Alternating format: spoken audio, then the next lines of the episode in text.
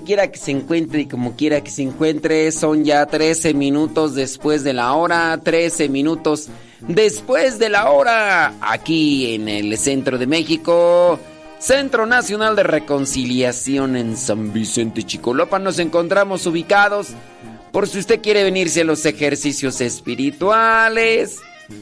Pues ya saben por acá y si no, pues también allá en campo, misión, que por cierto, ayer saludamos a algunos, no pudimos saludar a muchos porque pues mm, este ya no alcanzamos a salir hacia donde había más gente y todo lo demás, pero nos dio gusto saludar a unos cuantos.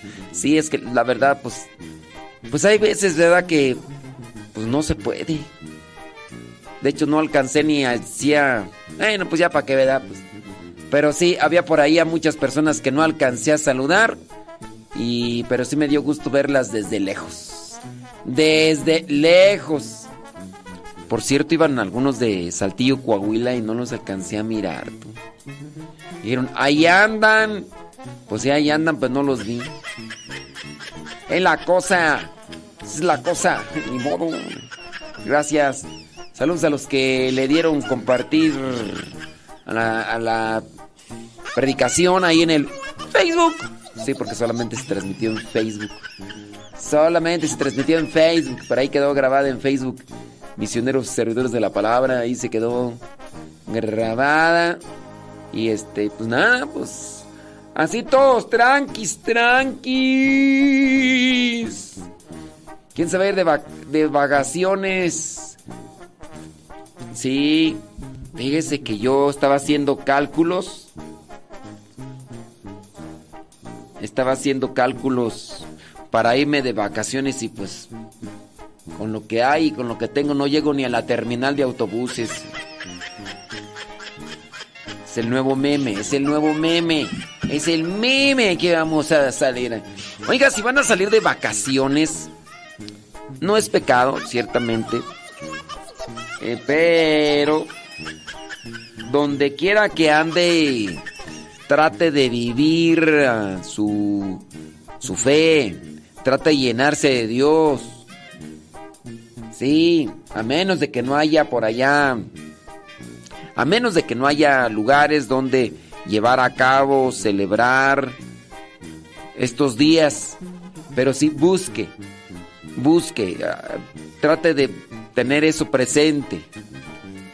Sí, porque pues es válido no irse a visitar a la familia, salir quizá a lo mejor son los únicos días que tienen para salir juntos, pero llénese de Dios donde quiera que ande, como quiera que ande. ¿Sí? Es mi recomendación que les doy porque el Padre Modesto Lule soy 16 minutos después de la hora. ¿Qué tú? Se detuvo un poquito, pensé que ya no se vería, pero adelante, Posito ya. ¿Quién sabe de qué estará hablando? Acá, ay Dios.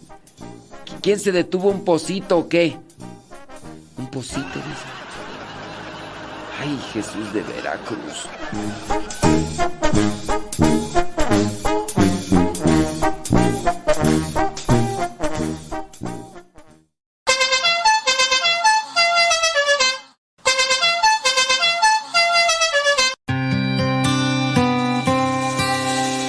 Rola me late, se llama Séllame.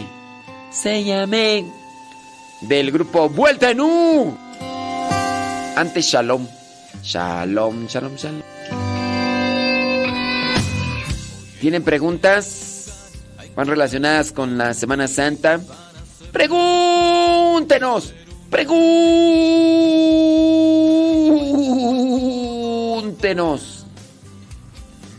Saludos a Diego, que él anda haciendo de Poncio Pilatos. Órale. Con todo.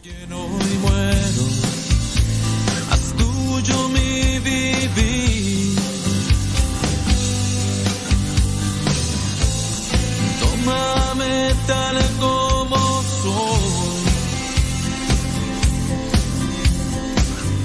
Yo seré tu siervo y tú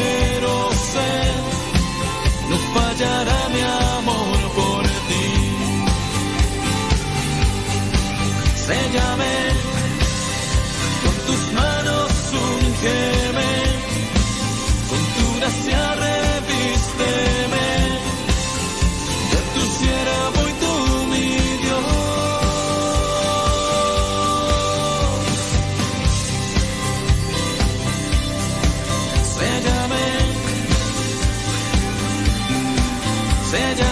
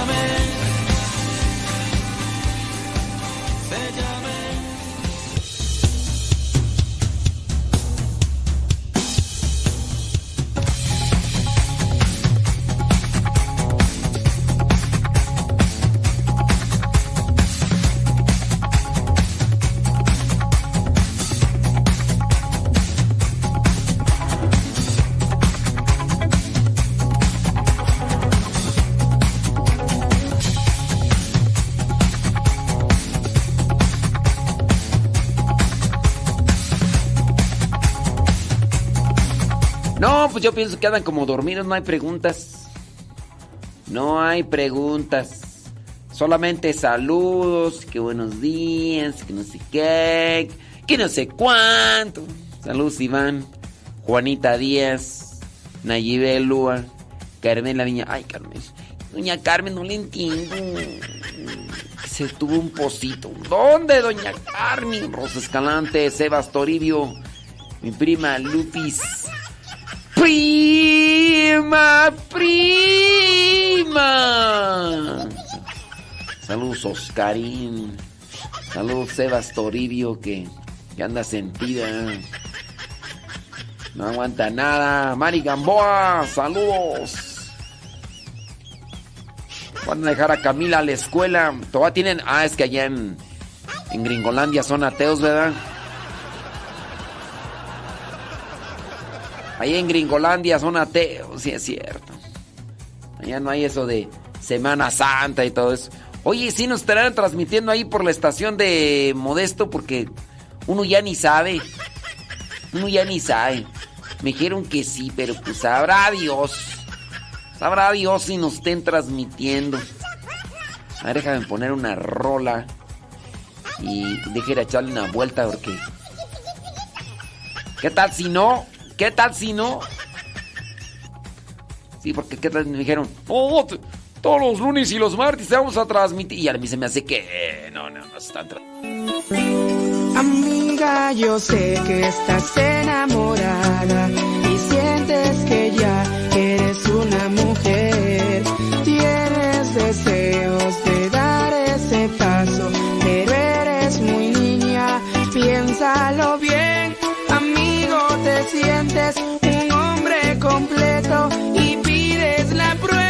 de amor sin saber que eso es muy serio, no es juego de niños, pues uno más uno a veces da tres. Recuerda que siempre existe un tercero que puede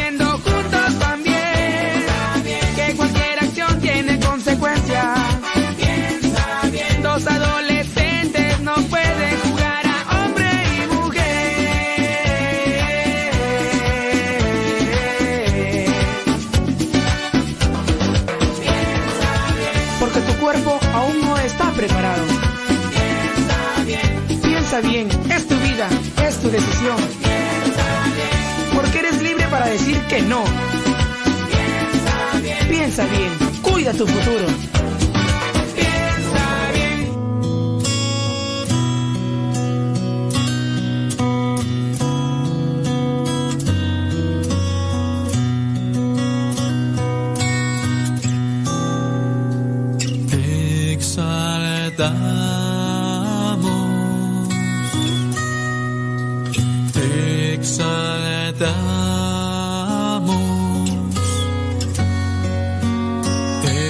exaltamos por siempre.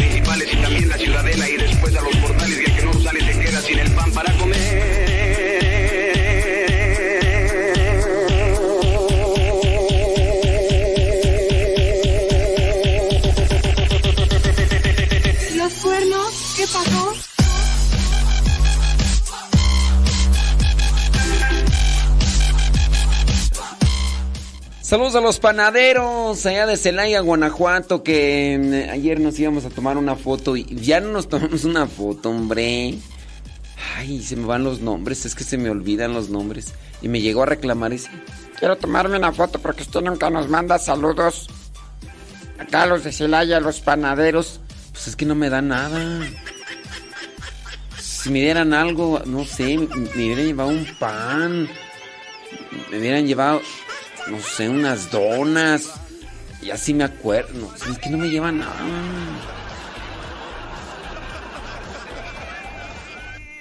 Dice por acá una persona, ¿cómo puede vivir la Semana Santa una persona que está impedida de salir a los oficios por su salud y debe quedarse en reposo en casa? Estoy atenta a su respuesta, gracias. Pues es, es el ofrecimiento. Acuérdense que andar en los oficios, en las actividades, en las devociones, pues es también un cansancio, un estar en el sol, estar de pie.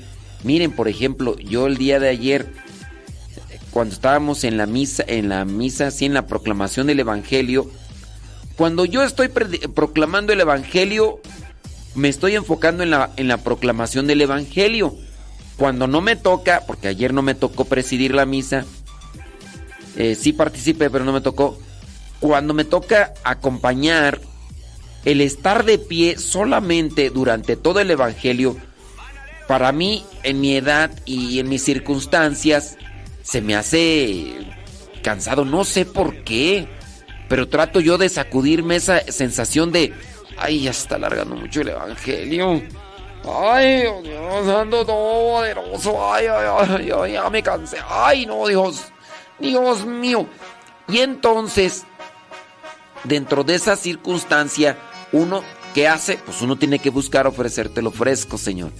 Te lo ofrezco, te lo ofrezco. Ok, digamos que esta persona no puede salir por su condición de salud, por su condición, lo que sea. Ahí, entonces lo que hay, o lo que nos toca, es ofrecerlo.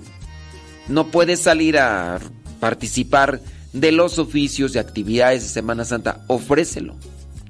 Busca la manera de conectarte, no sé, a, a, través de una transmisión, un audio, diferentes cuestiones y ofrecerlo a Dios. Eso es lo que puede uno hacer en esa situación. Salud, dice. Ándele pues, gracias. Muchas gracias. Ah, dicen que sí están transmitiendo. Ay, yo pensé que no. Gracias. Gracias. Sí.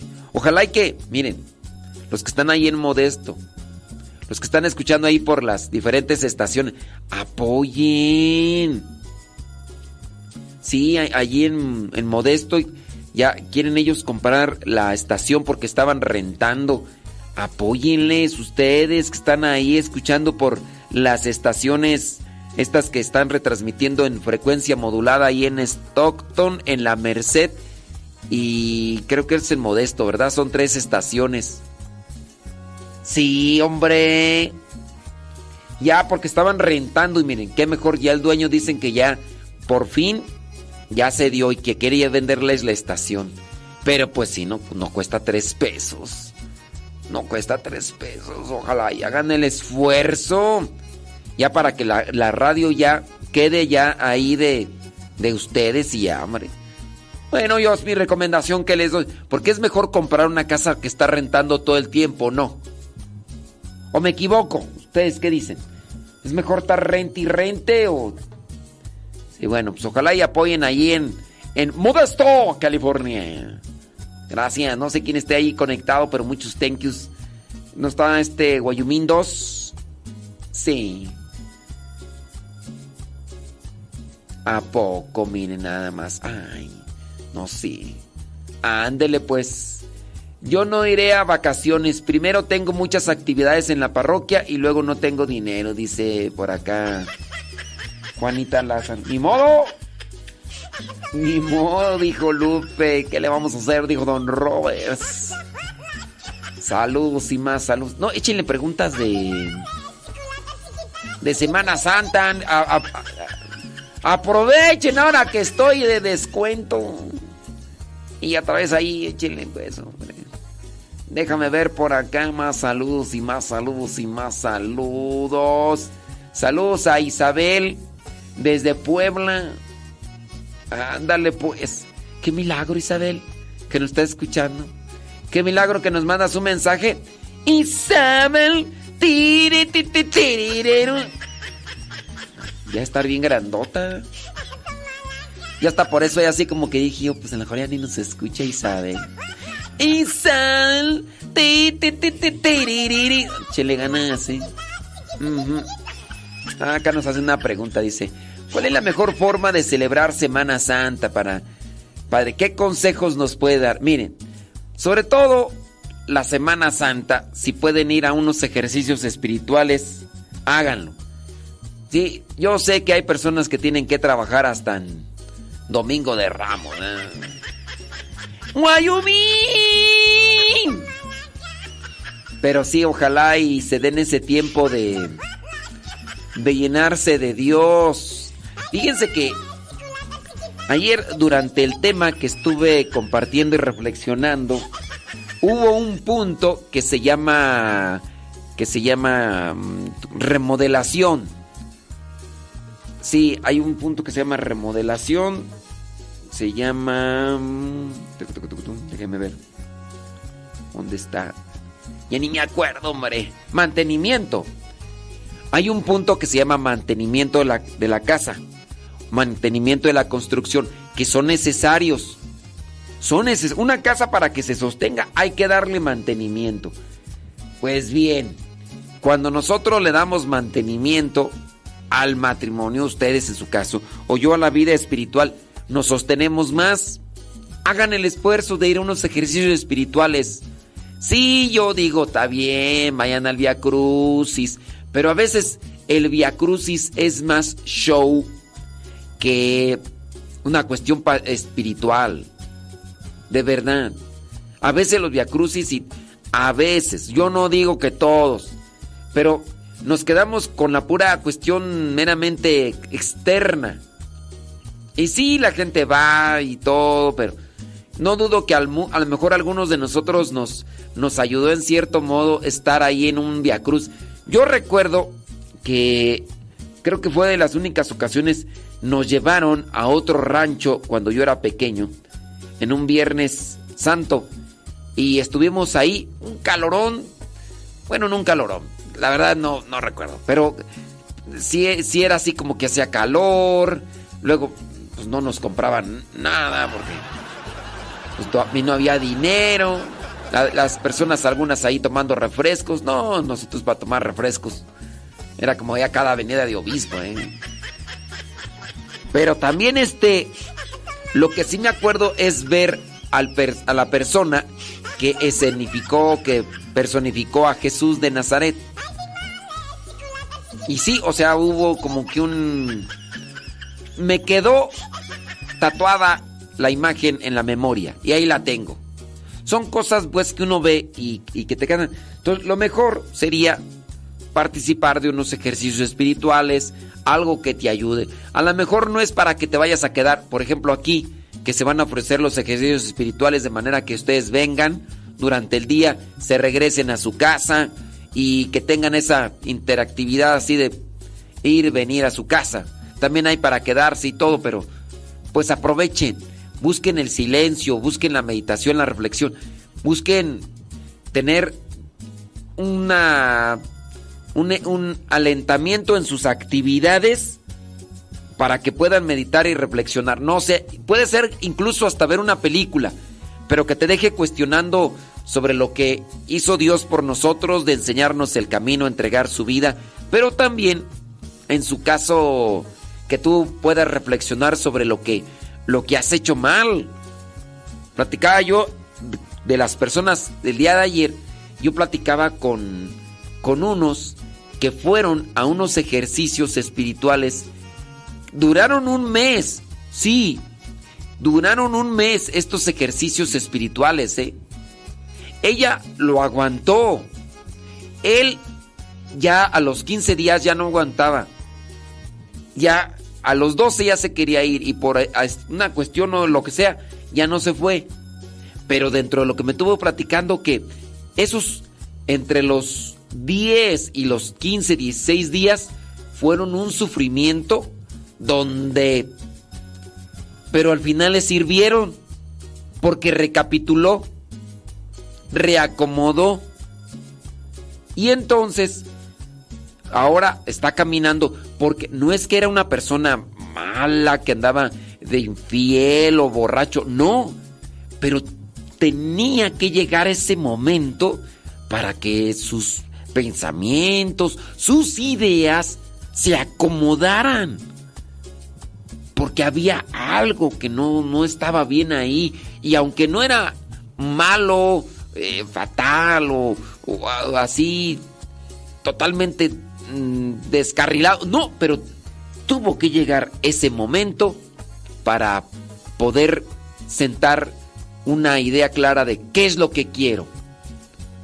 Porque ciertamente dijo, oh, pues es que la vida acá está difícil. Bueno, la cosa es que llegó ese momento de noche fría. No, noche fría, noche oscura. ¿Cuál noche fría? La noche oscura o la noche del desierto le llegó a este señor.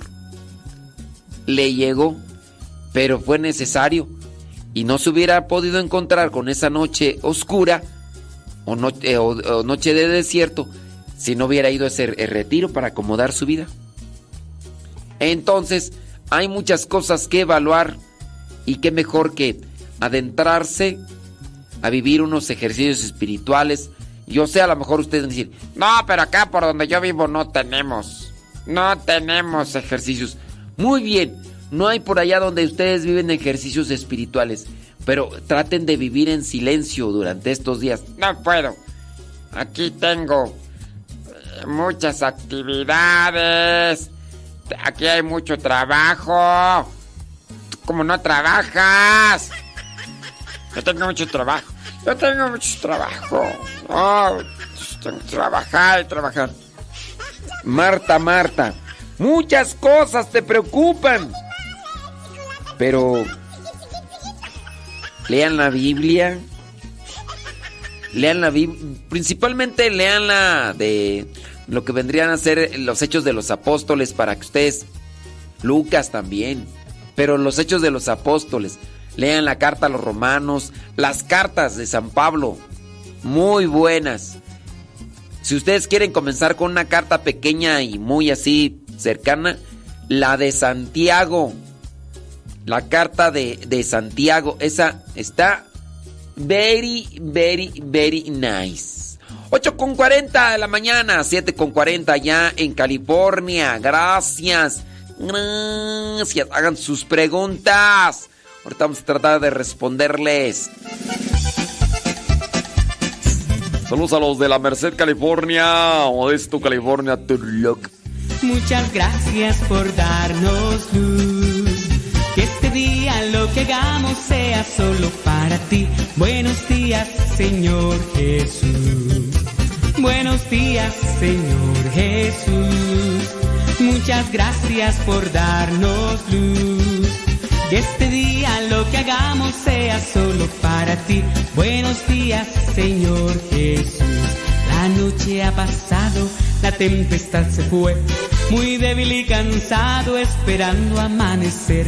Pero al abrir mis ojos, un rayo puedo ver. El sol brilla en el cielo, su luz ya puedo ver. Buenos días, Señor Jesús. Muchas gracias por darnos luz. Que este día lo que hagamos sea solo para ti. Buenos días, Señor Jesús. Buenos días, Señor Jesús.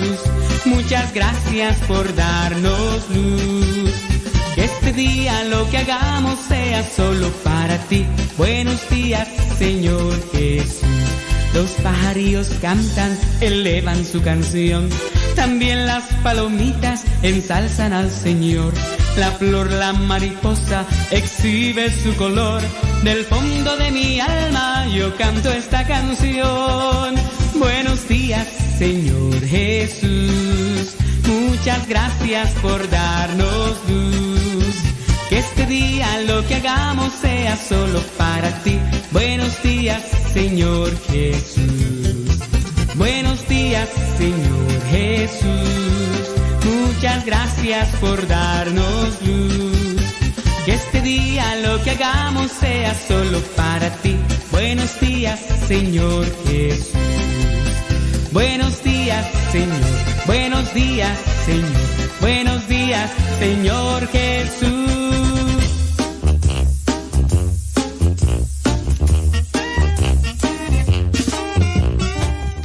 Ay, Jesús, hombre. Buenos días, padre. ¿Qué cree? Sí estoy ya integrado al grupo, pero no me ha llegado el evangelio En el nuevo grupo que formó hace como dos o tres meses. Esta persona eh, se mete a revisar el evangelio cada dos o tres meses. Ya tiene más de 15, 20 días que les dije, todos los grupos que tenían ahí ustedes, si no les llega el evangelio ya. Pero bueno.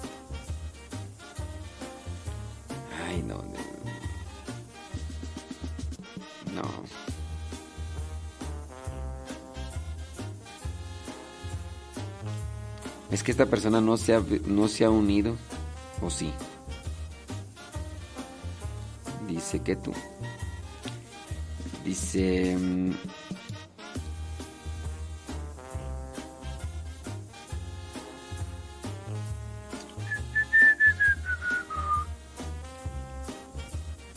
Lunes 3. Ahí está. Oye, ¿para qué le mandes? Que luego, ¿cómo le hace uno? Ay, no. No, ¿saben qué es lo que hago en ocasiones? Porque yo sé que a lo mejor la persona, no. La persona no le agarra, no sé si es por la edad o por la... La, la pongo como en cinco, la pongo como en cinco grupos.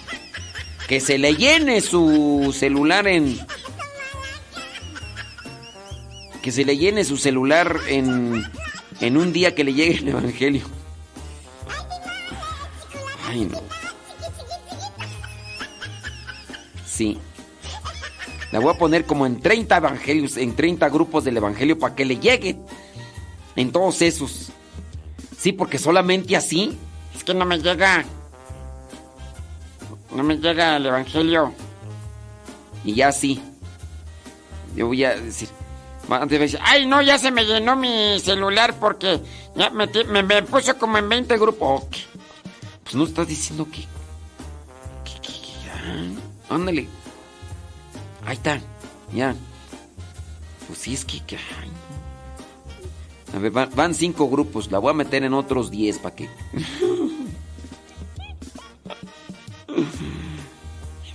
Yo ya me puse en ese grupo y no me llega. Y.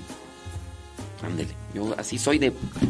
Soy malo como la carne de puerco y más en viernes de cuaresma. Y así no me, ah, ya sí el reclamo de mañana no va a ser. Padre, no me llega su evangelio. Va a decir, "Oh, padre, ya se me llenó mi celular. Ya se me llenó mi celular. Ándale, para que ya. Eh, dice por acá.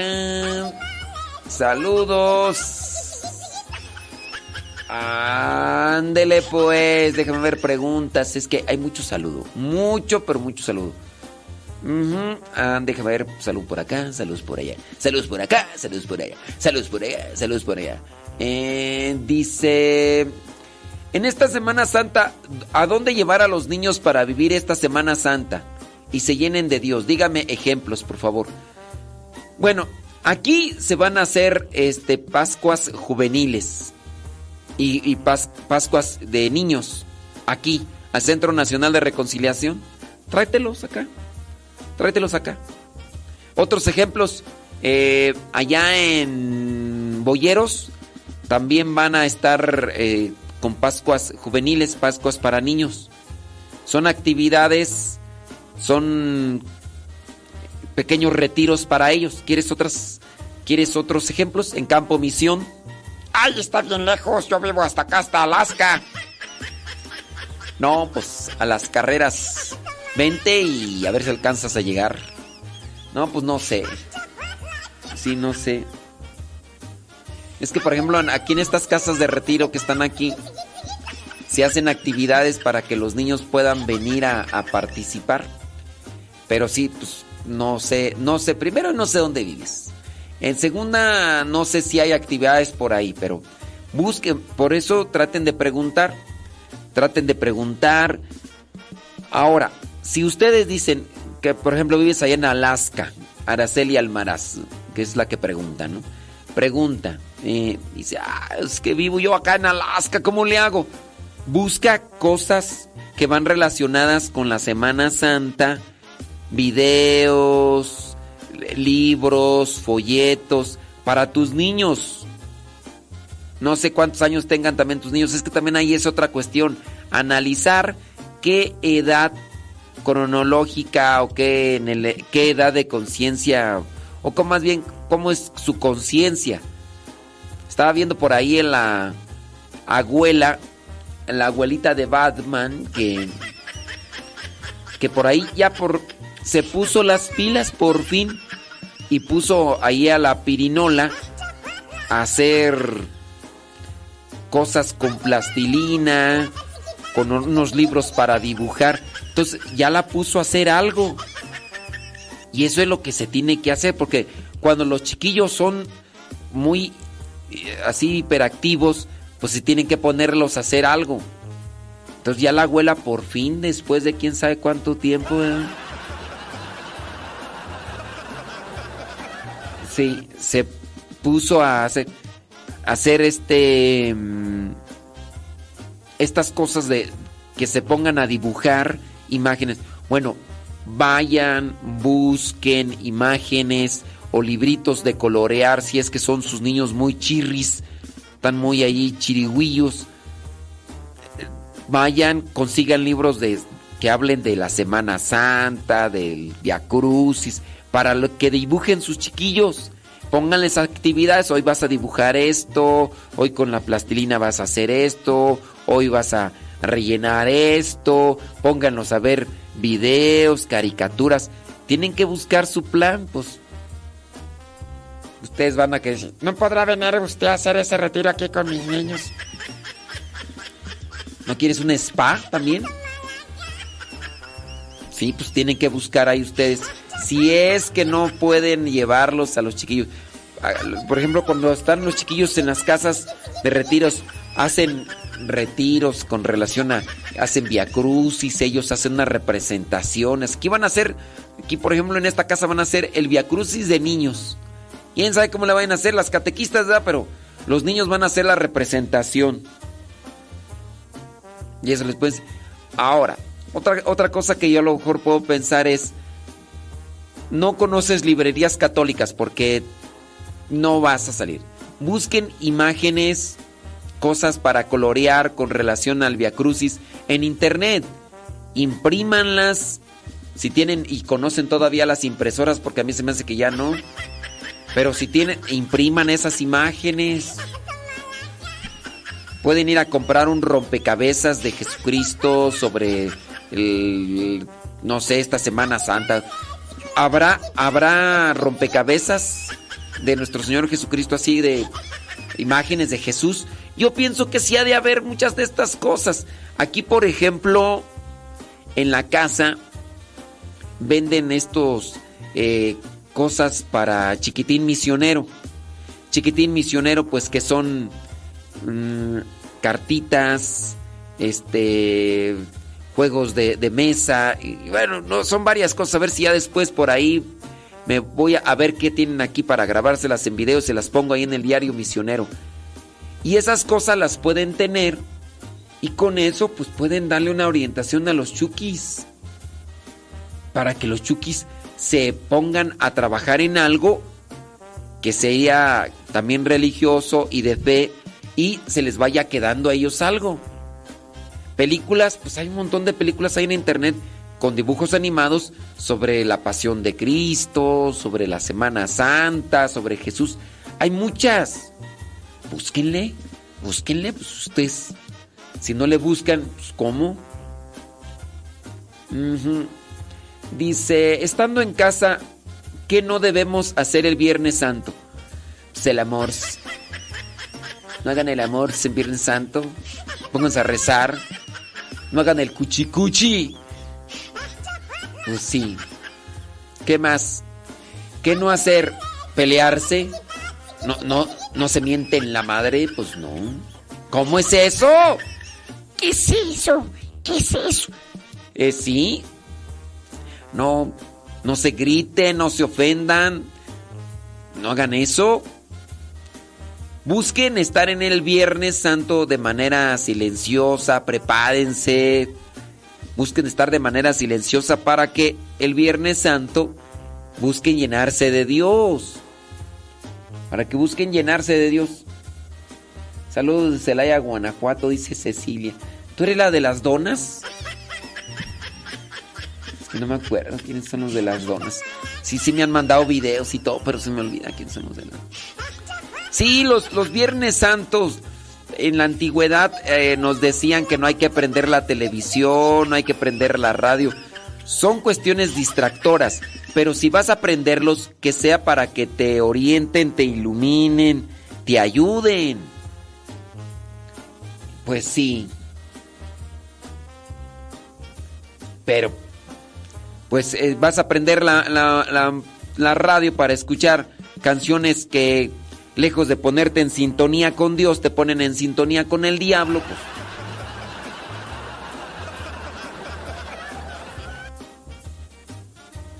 Dice, sí.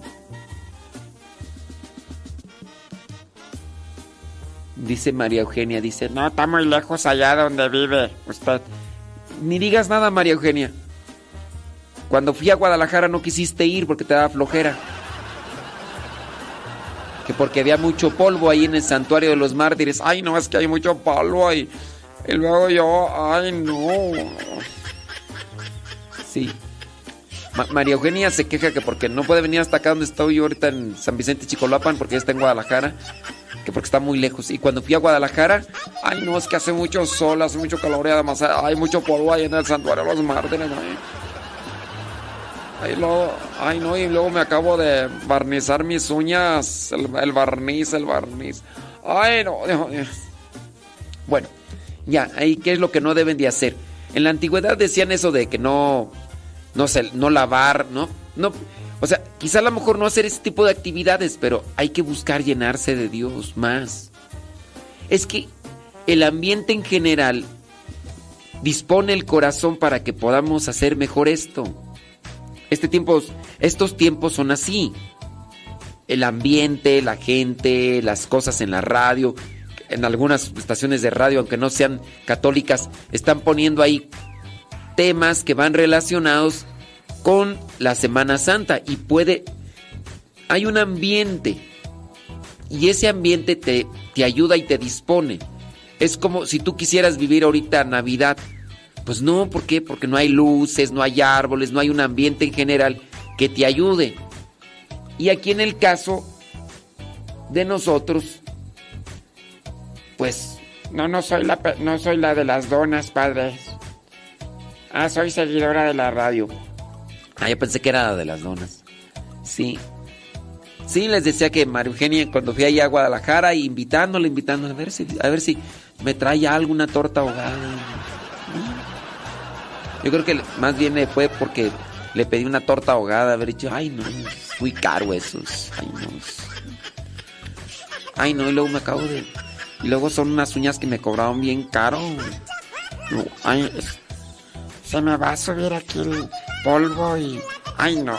No, no, no, no. Pues, pues sí. Sí, sí, sí.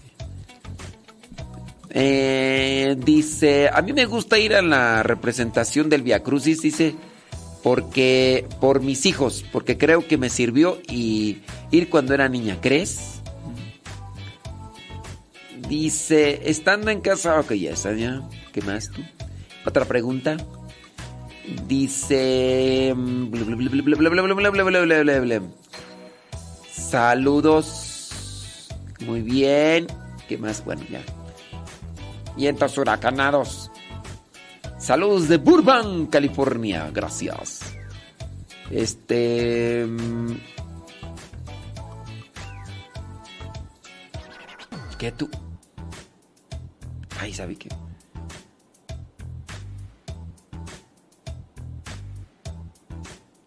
Hola, buenos días, padre. Modesto, estuvo el retiro.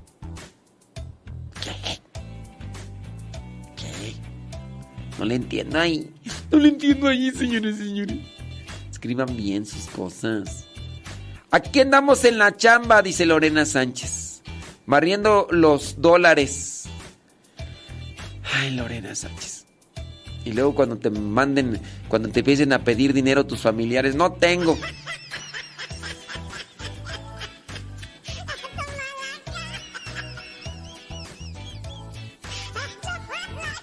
Dice, Padre Modesto, ya me llegó una super noticia. Dice Carlos Bautista desde Seattle, Washington. ¿Ya te van a dar papeles para que vengas a tu pueblo? Ya nos despedimos allá de Modesto, California, porque ya nos van a cortar, porque van a pasar la misa. Gracias allá en Modesto, California, la radio que nos retransmite por allá. Muchas gracias a esta hora. Radio Unidos por Cristo y María. Thank you very much. Ándale, váyanse ya a la misa. ¿Quién es esta que surge cual aurora bella como la luna, resplandeciente como el sol?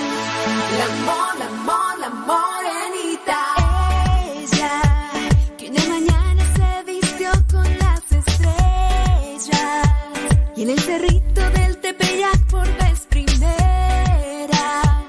apareceu.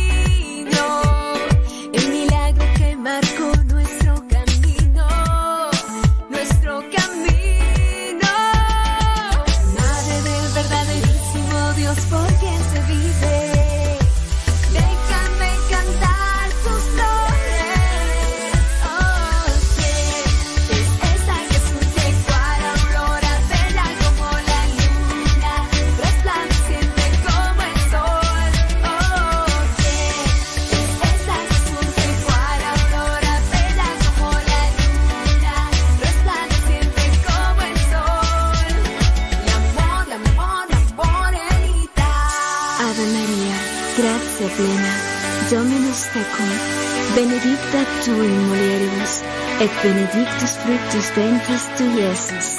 Santa Maria, Mater Dei, ora pro nobis peccatoribus, nunc et in hora mortis nostre. Amen.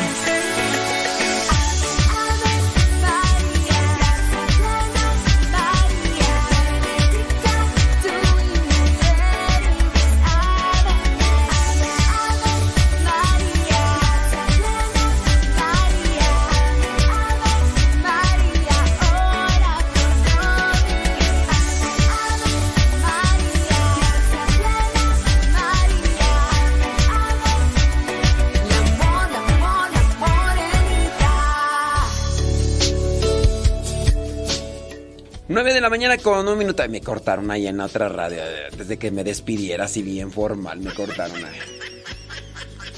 Saludos, prima. Prima Goya. Prima, prima. Saludos a Leito Rojas. Qué milagro, Leito.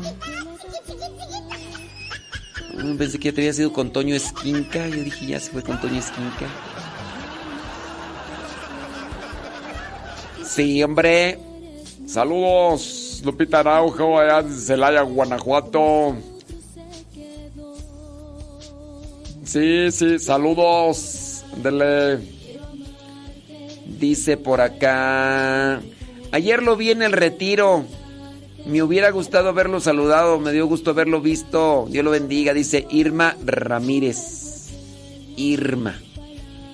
Andaba por ahí otra Irma que sí se acercó. Tú no te acercaste, pues. Si te hubieras acercado, pues sí. Sí. Sí, no, es que ya, ya no había visto tus mensajes, Leito. Dije, no, ya yo creo que fue con Toño Esquinca. Y la. Dice, pregunta, ¿es cierto que es mejor ayunar de no comer carne humana? Comer carne roja. Este, mm, eh, ¿son caníbales o qué?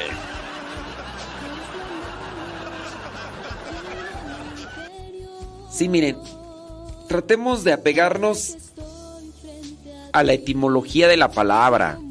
Yo entiendo que hay una hay una un cierto un juego de palabras o una forma de sinónimo, pero no es correcto decir ayunar cuando sabemos que etimológicamente ayon- ayunar cuando sabemos que etimológicamente ayunar es en el sentido de no comer. Ayunar es en el sentido de no comer. E- Eso significa la palabra ayunar, no, no ingerir comida. Cuestiones así. Eso significa ayunar. Cuando la persona se abstenga, por ejemplo, del chisme, de, mm, de cual- cualquier otra cosa, eso se refiere más bien de abstinencia. Eso es más bien abstinencia. Si ustedes quieren ayunar, ayunen. Acuérdense que ayunar es negarse, es sacrificarse. Tú dices, a ver, me encanta la pizza. Muy bien, te encanta la pizza. Te encanta este tipo de comida, no sé, los camarones, unos camaroncitos así, así a la diabla, así. Eh, cama- camaroncitos al mojo de ajo, así era. Con una carpita dorada, así era. Ok, digamos que ahí están tus camaroncitos. Comes tres, cuatro, dices, con esto ya la hago. Me puedo acabar todo el plato. Pero hay más gente, lo voy a compartir. Lo voy a compartir. En esos casos, uno se niega. Uno se limita. Eso te ayuda como forma de negación, pero para fortalecerte en la voluntad. Tengo sueño, pero me voy a levantar, voy a hacer el esfuerzo, voy a sacudirme, voy a activarme para hacer oración. Tengo sueño en, la- en las mañanas, ¿verdad? Pero me voy a levantar, ya dije que me iba a levantar, entonces voy a hacer todo lo posible.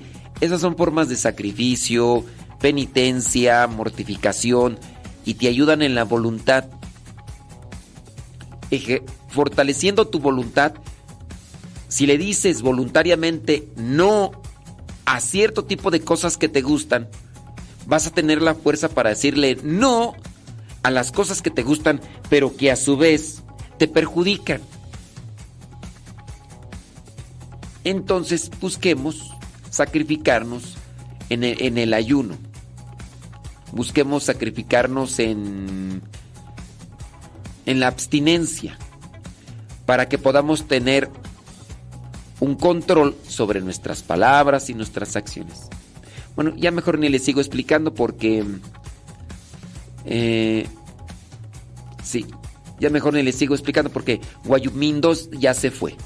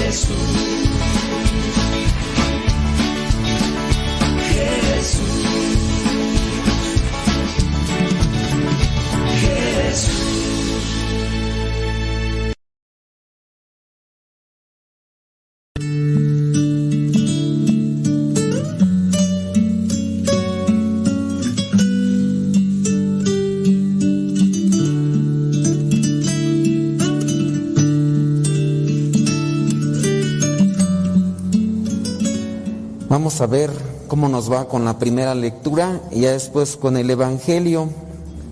Primera lectura, Romanos capítulo 1, versículos del 16 al 25. Veamos el versículo 16. No me avergüenzo del Evangelio, porque es poder de Dios para que todos los que creen alcancen la salvación. No me avergüenzo. Aquí viene una cuestionante. Nos hemos avergonzado de ser portadores de la buena nueva.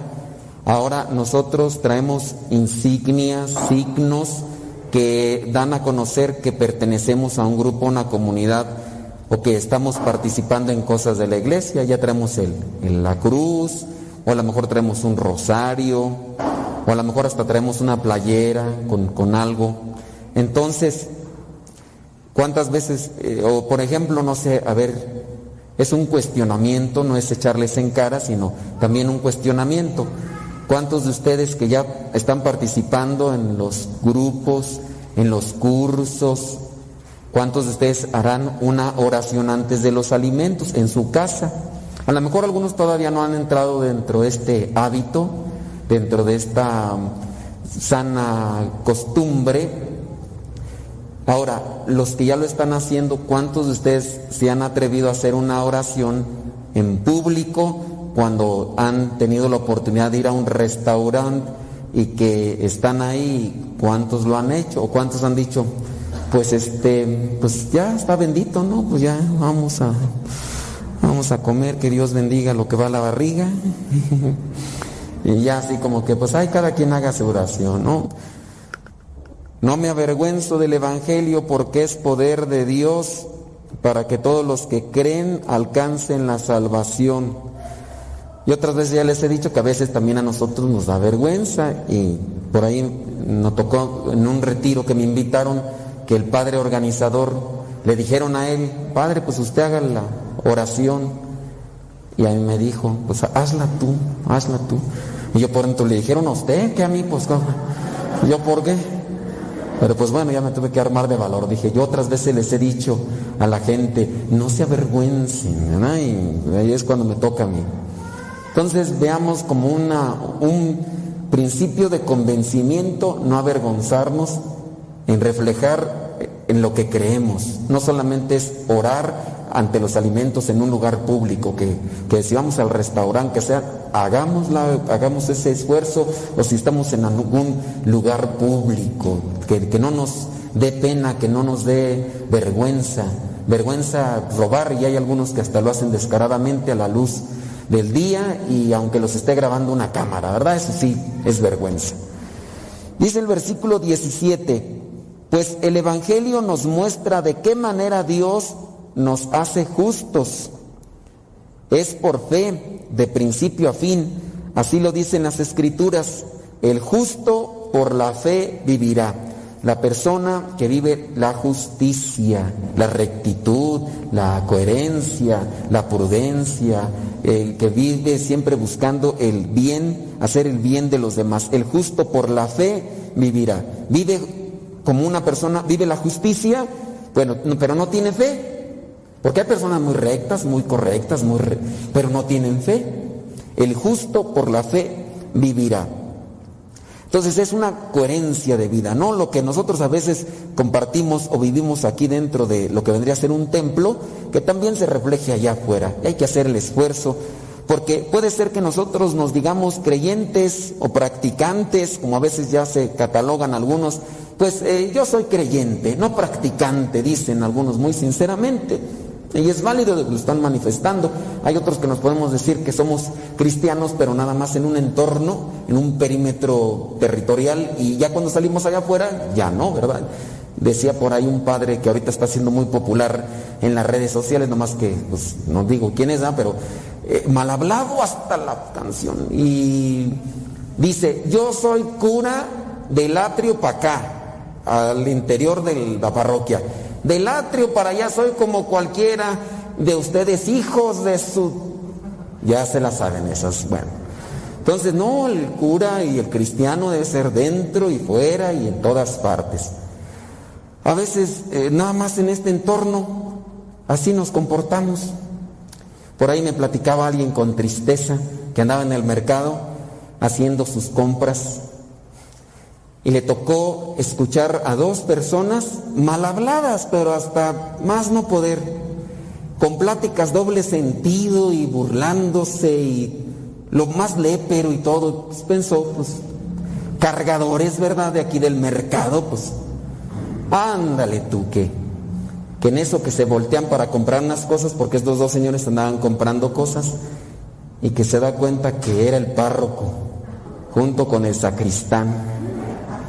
Y ahí, hablando como si fuera señor de cantina, yo creo que hay algunos que hasta son más recatados que esos, pero que mejor se detuvo la persona porque no quiso, a lo mejor igual el padre no le iba a reconocer, a lo mejor, o quién sabe, porque dice que, pues sí, el padre en el que, que volteó así, le miró, o sea, pero él siguió echando sus pestes, o sea, no le interesó, no le importó y el mercado está cerca de su parroquia, o sea, y no estoy hablando del padre famoso que sale en internet, porque aquí viene lo incongruente. Este padre resulta que, por la persona que me platicaba que va a esas misas, el padre aparentemente es muy recto, muy uff, porque en misa está así atento, Si ve que una persona llegó después de que comenzó la misa, al momento de cuando se está acercando a la comunión le dice, usted llegó tarde, a usted no le doy la comunión. Si ve que hay una señora con un chiquillo, sálgase con su chiquillo berroso allá afuera. O sea, muy, muy propio. Y quien lo ve en misa va a decir, ay, este padre sí es de los míos. Véalo en el mercado a ver si es de los suyos. Esa doble actitud que pues no va. Y es que la lectura nos está hablando también de eso, miren. En el versículo 21, pues aunque han conocido a Dios, no lo han honrado como a Dios, ni le han dado gracias. Al contrario, han terminado pensando puras tonterías y su necia mente se ha quedado a oscuras. Y ahí pues entramos todos. Hemos conocido a Dios, pero no lo hemos honrado. Y no solamente este padrecito o el sacristán, que también ustedes, a veces de repente dentro de lo que es el ámbito de la iglesia, muy rectos en su manera de actuar, pero ¿y qué tal en la casa? ¿Y qué tal de repente que anden en la infidelidad? Y porque a mí me llegan casos en internet que de repente unos que estaban ministros extraordinarios de la comunión, unos adoradores del Santísimo Sacramento, adoración nocturna, y el esposo venía y le decía a la esposa, voy a llevarte ante la presencia del Señor, voy a orar al Santísimo. Y se venía a ver con la otra que también era del mismo grupo, y al final la dejaron y ya se quedaron juntos y llevaban la comunión, pero después al rato ellos comulgaban juntos. Eso, ministros extraordinarios de la comunión. El otro caso, y llegó una señora que estaban organizando un retiro, llegó la señora ahí a platicar con unos que estaban dando unas dinámicas, la señora toda moreteada. Es que vengo que me den un consejo ustedes que hablan de estas cosas. Pues no, mira, por lo primero es que necesitas es que tu viejo se acerque a las cosas de Dios. Uy, si supieran, es de la adoración nocturna. De hecho, hoy en la mañana, después de que estuvo en la adoración nocturna, llegó y como no le preparé lo que me dijo que le preparara, se enojó y mire cómo me dejó aquí el ojo todo moreteado. Y ya no aguanto, la verdad, pues es que acá vienen las cosas de Dios y todo. Y, y mire, y es donde como que no, no cuadran las cosas. Y pues dijo, pues cada quien, ¿verdad? Tendrá o tendremos por ahí cosas que hay que ajustar.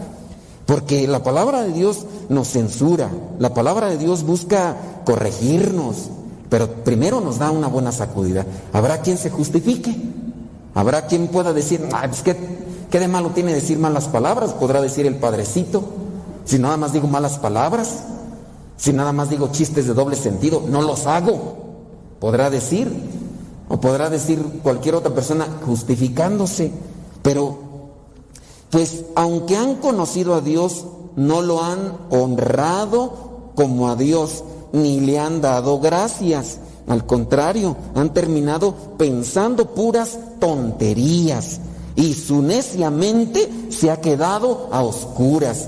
Cuando, les des, cuando se les dice algo a las personas que, actúan así, es, manifiestan así, se enojan y empiezan, ay, pues ni que tú fueras tan santo, uy, pues tú no vendes piñas, el burro hablando de orejas, ahora resulta que tú diciéndome, pues que también quieres, y empiezan de ahí también a quererse defender.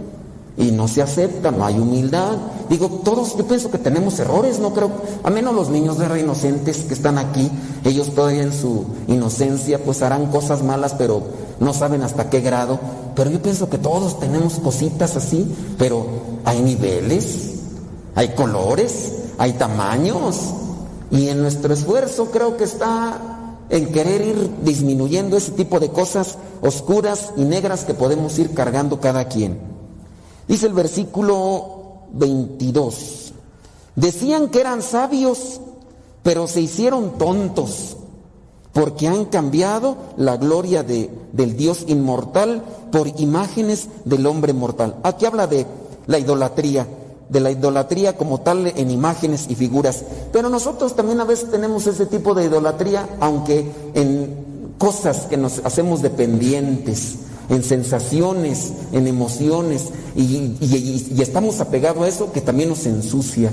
Tan sencillo como podría ser una cosa como un celular en el cual uno se contamina, o podría ser las cosas como por ejemplo mi, mi- mi ira, soy colérico y estoy apegado a eso, o, o soy soberbio, soy soberbio. ¿no? Cuando tú me dices una cosa para reclamármela por mi defecto, yo ya tengo tres que echártelas y te las exagero para que te calles y no me estés diciendo nada, porque ¿cómo me vas a estar diciendo a mí? ¿Cómo me vas a estar corrigiendo? Y, y son cosas pues que, que- que no cuadran, pero tenemos que irnos acomodando. Entonces podemos tener un cierto tipo de idolatría, no tanto en figura, pero sí en un sentimiento o en una pasión desordenada que tenemos. O, o esta señora, hasta podría ser algo que, que es insignificante. Esta señora compra zapatos, tiene zapatería y media, ni se los ha puesto todos, pero ahí los tiene para presumir, ¿no? O vestidos, o no sé qué otras cosas. Digo, pueden ser cosas tan mínimas, pero que a su vez ni come lo que debe de comer bien por andarse presumiendo, para que no la vean ahí que parezca fotografía, siempre con la misma ropa. Y ese tipo de cosas también desgastan la situación. Dice en el versículo 24, por eso Dios los ha abandonado a los impuros deseos que hay en ellos y han cometido unos con otros acciones vergonzosas. Nos distanciamos de Dios y nos debilitamos. Y porque nos debilitamos, caemos, tropezamos, cometemos ese tipo de cosas. En lugar de la verdad de Dios han buscado la mentira para seguirse escondiendo. Buscamos la mentira para seguirnos escondiendo de, de nuestros pecados. No, busca uno justificaciones. Y han honrado y adorado las cosas creadas por Dios y no a Dios mismo. ¿Quién no por ahí le tendrá más aprecio al celular que a su familia? ¿Dónde está mi celular? ¿Por qué agarraste mi celular? ¿Quién te dijo que lo agarraras?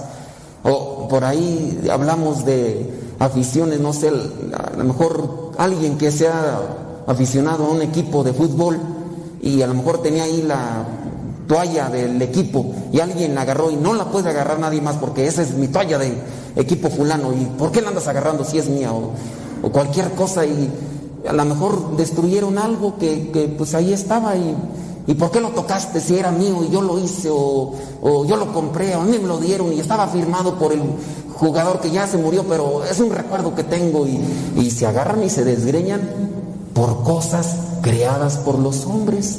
Tienen tanto fanatismo, tanta cerrazón a esas cosas que se pelean, se, se dejan de hablar, se distancian o nos distanciamos por cosas insignificantes. Entonces ahí aplicaría eso. Han adorado las cosas creadas por Dios y no a Dios mismo que las creó y que merece alabanzas para siempre. Analicemos a qué cosas podríamos estar apegados nosotros, a cuáles cosas dependemos, así con, a lo mejor hasta puede ser una mascota, ¿no? Una mascota, tú traes tu perrito, tu perrito me ladró, yo le di una patada, pues ¿para qué me ladra? Y a lo mejor tú te me dejaste también a los golpes. ¿Por qué le pegaste mi perro? Pues ¿para qué me ladra? Pues es perro, pues yo también soy perro, ya hazte para allá. ¿Va? Y a ver quién gana. Y se agarran uno, y se pelean. Y, gente que, eh, eh, ustedes han visto en las noticias que se han matado porque golpearon o le dieron algo, una patada a la mascota. ¿Y el, por qué lo mató? Pues porque el otro le ladearon los perros y el otro le dio una patada, una pedrada y el otro llegó con la pistola y lo... Cosas así, con tonterías, pues así pasa con el apasiona- apasionamiento. Tantas son sus mascotas que hay, uy, ya hasta dicen perrijos, ¿no? Los perrijos ya los quieren más que la propia familia, ya hasta esos animales vienen a interferir en nuestra relación cotidiana. Vayamos ahora al Evangelio, que también puede estar ahí en esta cuestión conectada, porque encontramos a un fariseo que dice que invitó a Jesús ahí a, a comer, así, un fariseo, eh, Lucas 11:37. Cuando Jesús dejó de hablar, un fariseo lo invitó a comer a su casa y Jesús entró y se sentó a la mesa. El fariseo se extrañó al ver que no había cumplido con la ceremonia de lavarse antes de comer. Pero el Señor le dijo, ustedes los fariseos limpian por fuera el vaso y el plato, pero por dentro ustedes están llenos de lo que han conseguido por medio del robo y la maldad. Uy, sí, bien estrictos.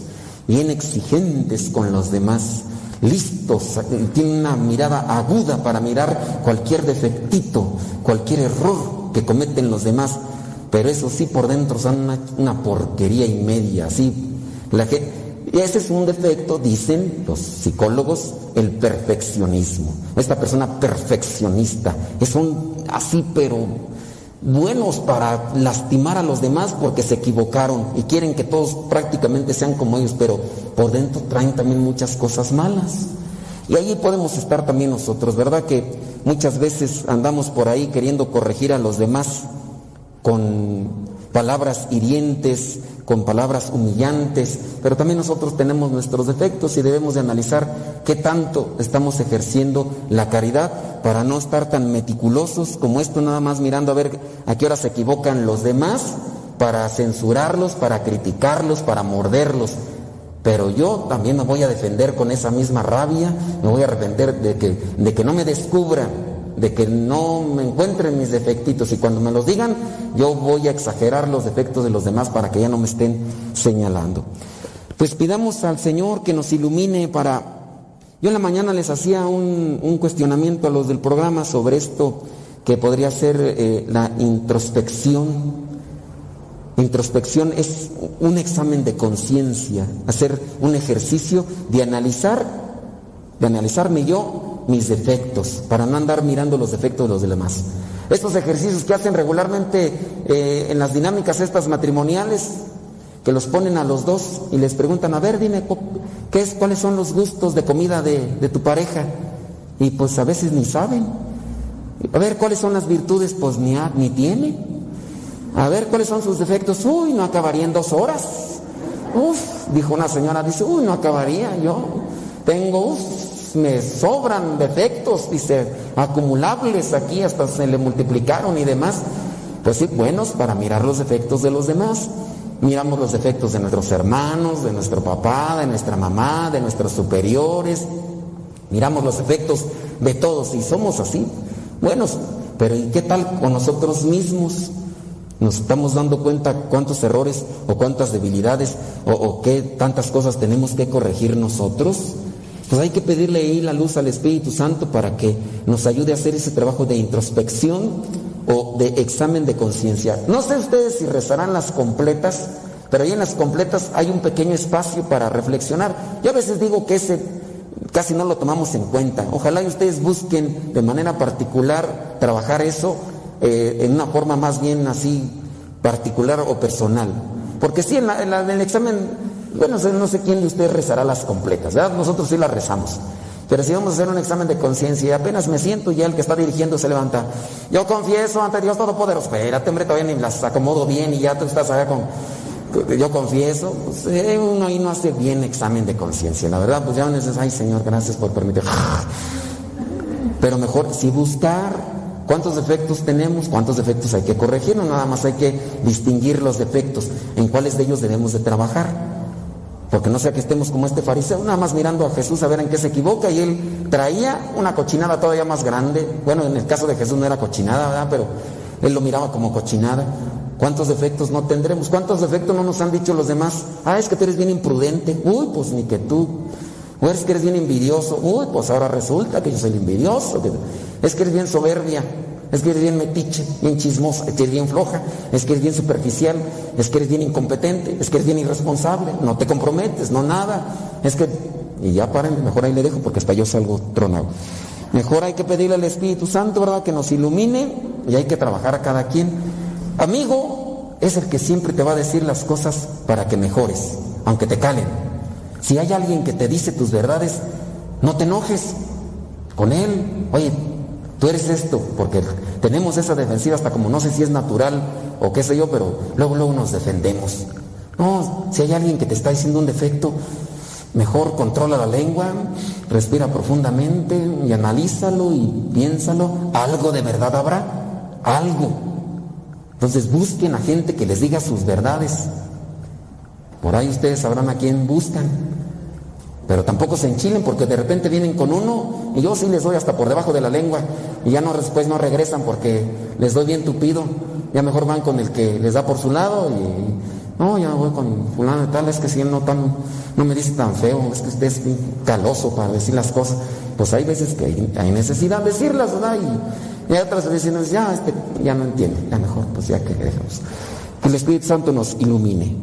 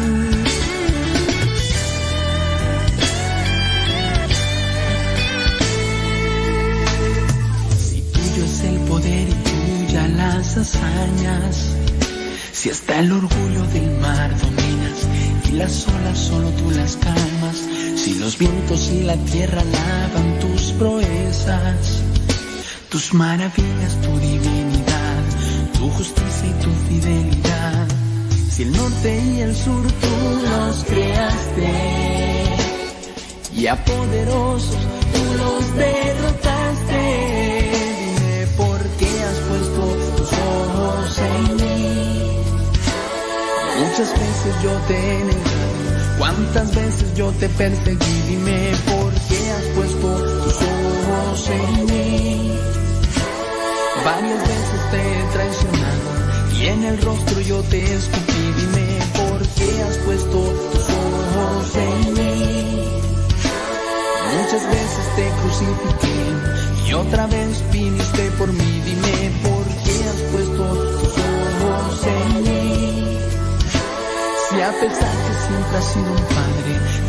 un hijo para ti. Dime que tú quieres de mí.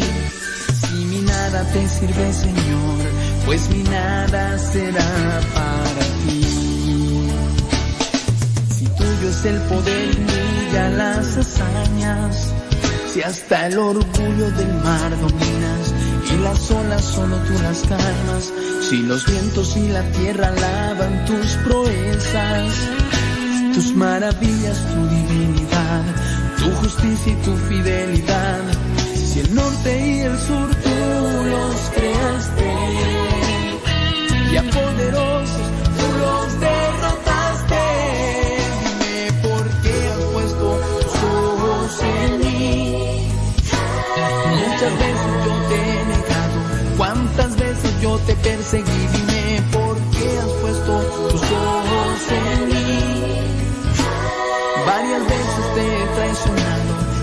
el rostro yo te escupí. Dime por qué has puesto tus ojos en mí.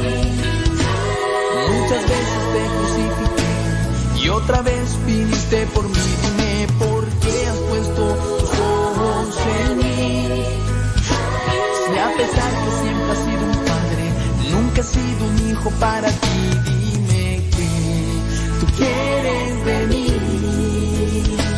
Si mi nada te sirve, Señor, pues mi nada será para ti.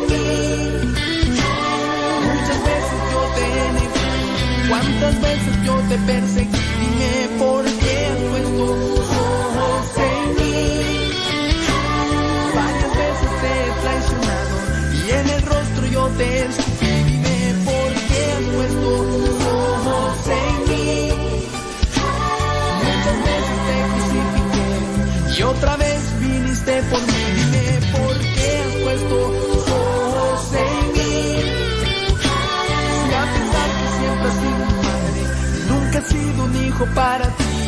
Que tú quieres de mí.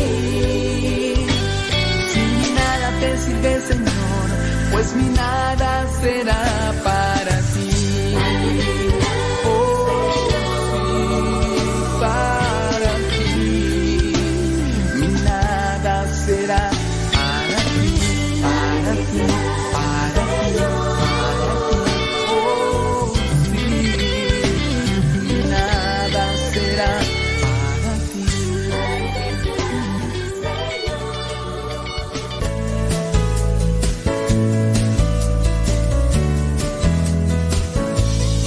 ya se nos terminó la cuaresma, parece mentira, ya llegamos casi a la Semana Santa después de casi 40 días de preparación para el trido pascual y realmente hay tanto que reflexionar y que aprender a propósito de la Semana Santa que por esa razón a partir de mañana vamos a comenzar una serie de emisiones especiales sobre diferentes temas para aprender y reflexionar sobre el trido pascual y las diferentes celebraciones litúrgicas que se llevan a cabo en este tiempo. Ojalá que estés tú ya listo para celebrar esta Semana Santa y para tomártela en serio. Es muy triste ver cómo tantas personas toman la Semana Santa como si fuera simplemente tiempo para vacacionar, en vez de aprovechar la oportunidad que se tiene de no trabajar para dedicarnos de lleno a estar con Dios, a estar con Jesús, que se nos da como alimento que se entrega en una cruz por nosotros y que finalmente resucita para nuestra salvación sobre todo las personas que me escuchan de América Latina y de Europa, que sé que tienen estos días libres. Si me escuchas desde los Estados Unidos, donde es un día normal de trabajo, te exhorto vehementemente a que tomes estos días libres, a que te los tomes a cuenta de vacaciones y te dediques a consagrarlos. Santificarás las fiestas es uno de los mandamientos de la ley de Dios y no podemos hacernos sordos a esto, sobre todo en estos días que son los días más santos de todo el año. Realmente una de las cosas que más me ha decepcionado de las escuelas católicas acá en los Estados Unidos es que el Viernes Santo inclusive tienen clases como si fuera un día más, como si fuera un día normal de escuela, eh, empleando la frase que se utiliza por acá, para ellos es business as usual. Por supuesto que mi hijo no asistirá a clases ese día con el propósito esto de que estemos en familia en un día de recogimiento, de silencio, participando en todas las devociones, oficios y liturgias que sea posible, por supuesto el Via Crucis. Por cierto que si vives en la ciudad de Seattle, te invito a que el Viernes Santo, a partir de las 3 de la tarde, me acompañes a la meditación de las siete palabras en la parroquia de Santa Mónica en Mercer Island. Una meditación que estaré dirigiendo con muchísimo cariño. Por supuesto que no nos perderemos la liturgia de la Pasión del Señor, que es el momento más importante de este Viernes Santo. Así que si vives en un país en el que no les importa que sea Viernes Santo, te exhorto a que para ti sí sea importante, a que tú te lo tomes en serio y a que tú lo consagres como se debe. Es el día más triste en la iglesia porque es el día en que Cristo Jesús muere. Es un día tan triste que ni siquiera se celebra la Santa Misa. Es el único día del año en el que no se celebra sacramento alguno, a no ser claro que haya peligro de muerte y entonces se pueda dar el bautismo o la confesión. Pero de lo contrario no hay sacramentos, es un día terrible porque estamos de luto total. Cristo se está muriendo en una cruz por ti y por mí. Y mientras vemos a tantas personas que están trabajando como si nada acá en los Estados Unidos o niños que están tomando clases como si nada, vemos tanta gente tomando el sol en la playa, que por lo menos por ti y por mí valga la pena el sacrificio de Cristo en la cruz, ¿no te parece? Yo sé que las semillas para la vida son para católicos en serio, para católicos que nos tomamos en serio y a pecho nuestra fe, así que yo sé que vas a tomártelo en serio este Viernes Santo, el trido pascual por completo y que harás de estos días días verdaderamente santos.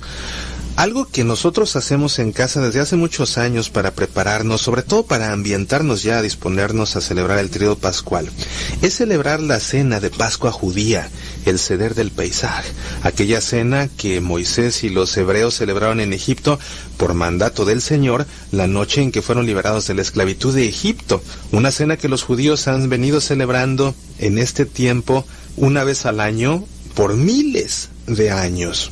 De tal manera que celebrar esta cena en casa te ayuda a sentirte parte de la historia de la salvación, te ayuda a sentirte que estás escribiendo una página más de esta historia de la salvación, además de que esta cena de Pascua es la que celebró Jesús con sus apóstoles la noche en que fue entregado. Y al seguir todo el ritual de esta cena, uno va detectando los lazos que existen entre nuestra Santa Misa y aquella cena de Pascua. Así que es una cena muy espiritual, muy educativa porque mucho se aprende. Es una buena oportunidad de congregar a la familia en torno a una mesa en una cena verdaderamente religiosa. Tal vez tú quieras hacerlo, te invito a hacerlo porque estoy casi seguro que si tú celebras esta cena vas a querer hacer de ello una tradición por lo bonito que es, por lo importante que es, por lo significativo que es y por tanto que se puede aprender de ella. Por supuesto que para nosotros como católicos tiene prioridad nuestra Pascua católica, ¿verdad? La Pascua de la Resurrección del Señor en el Domingo de Resurrección. Así que nosotros solemos celebrar esta cena de Pascua el miércoles santo ya para quedar ambientados para el jueves santo con toda su riqueza.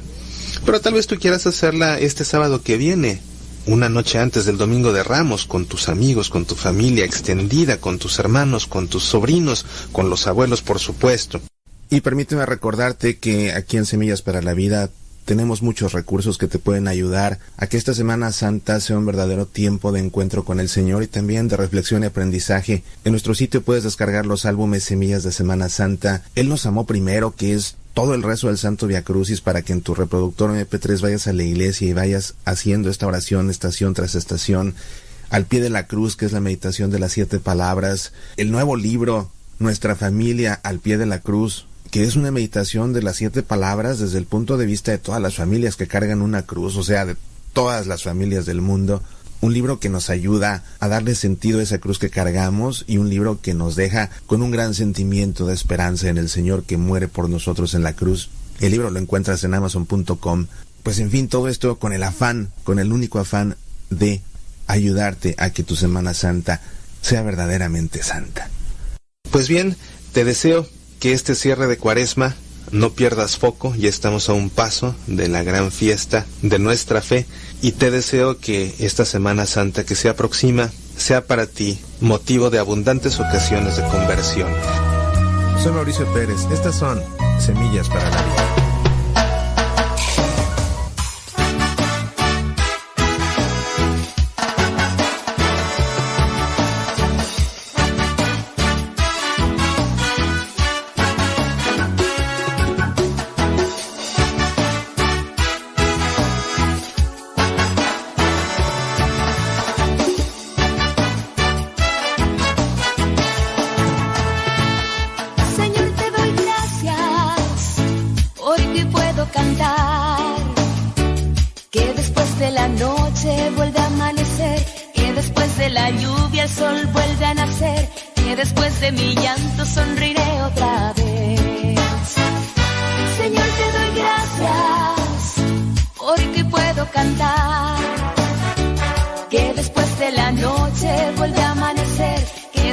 De la lluvia el sol vuelve a nacer.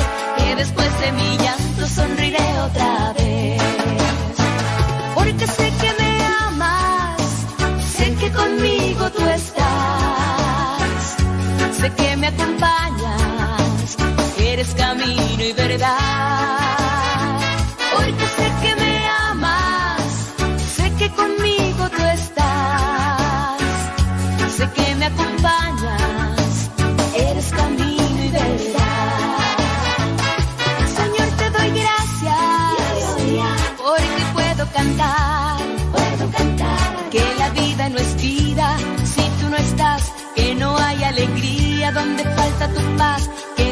Tu espíritu allá hay libertad.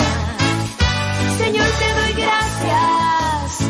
Porque puedo cantar que la vida no es vida si tú no estás, que no hay alegría donde falta tu paz, que donde está tu espíritu allá hay libertad. Porque sé que me amas, sé que conmigo tú estás, sé que me acompañas, verdad. Porque sé que me amas, sé que conmigo tú estás sé que me acompañas, eres camino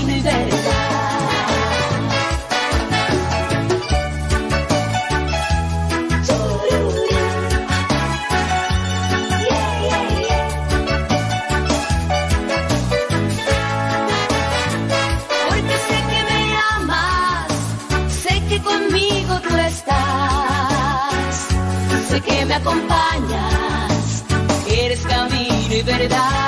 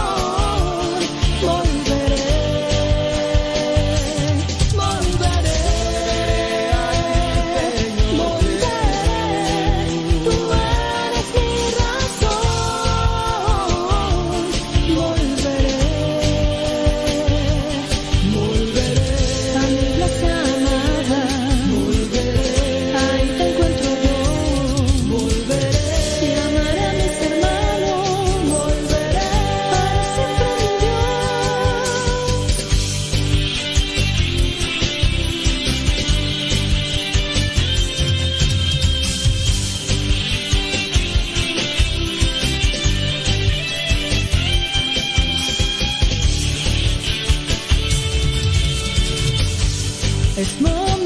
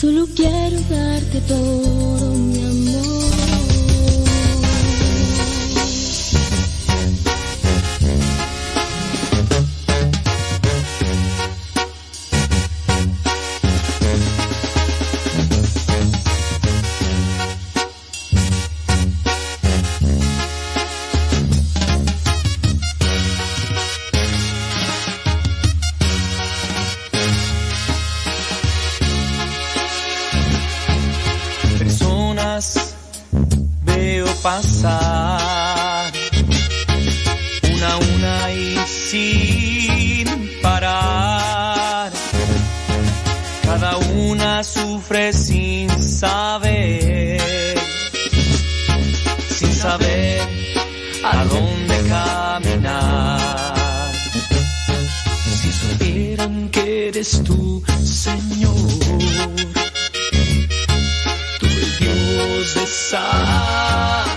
Si supieran que eres tú, Señor, el que cambiarías su existir. ¿Quién irá a decirle la verdad? ¿Quién irá a contarles quién eres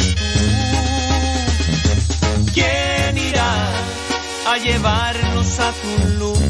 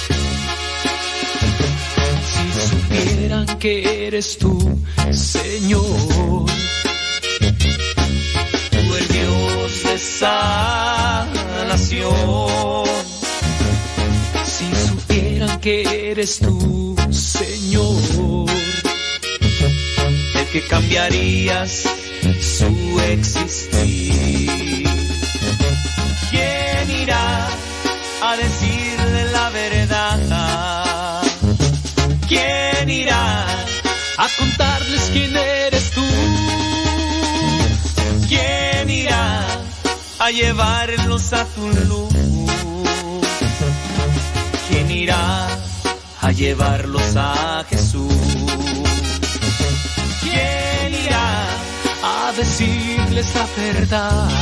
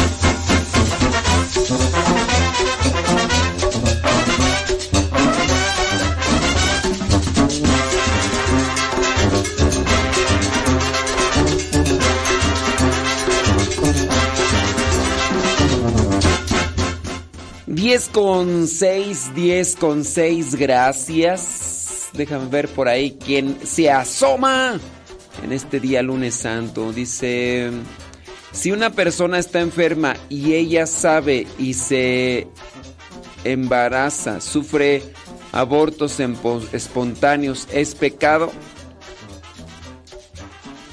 Bueno, en primera, pues así como que... Que se va a embarazar. Así me voy a embarazar, así.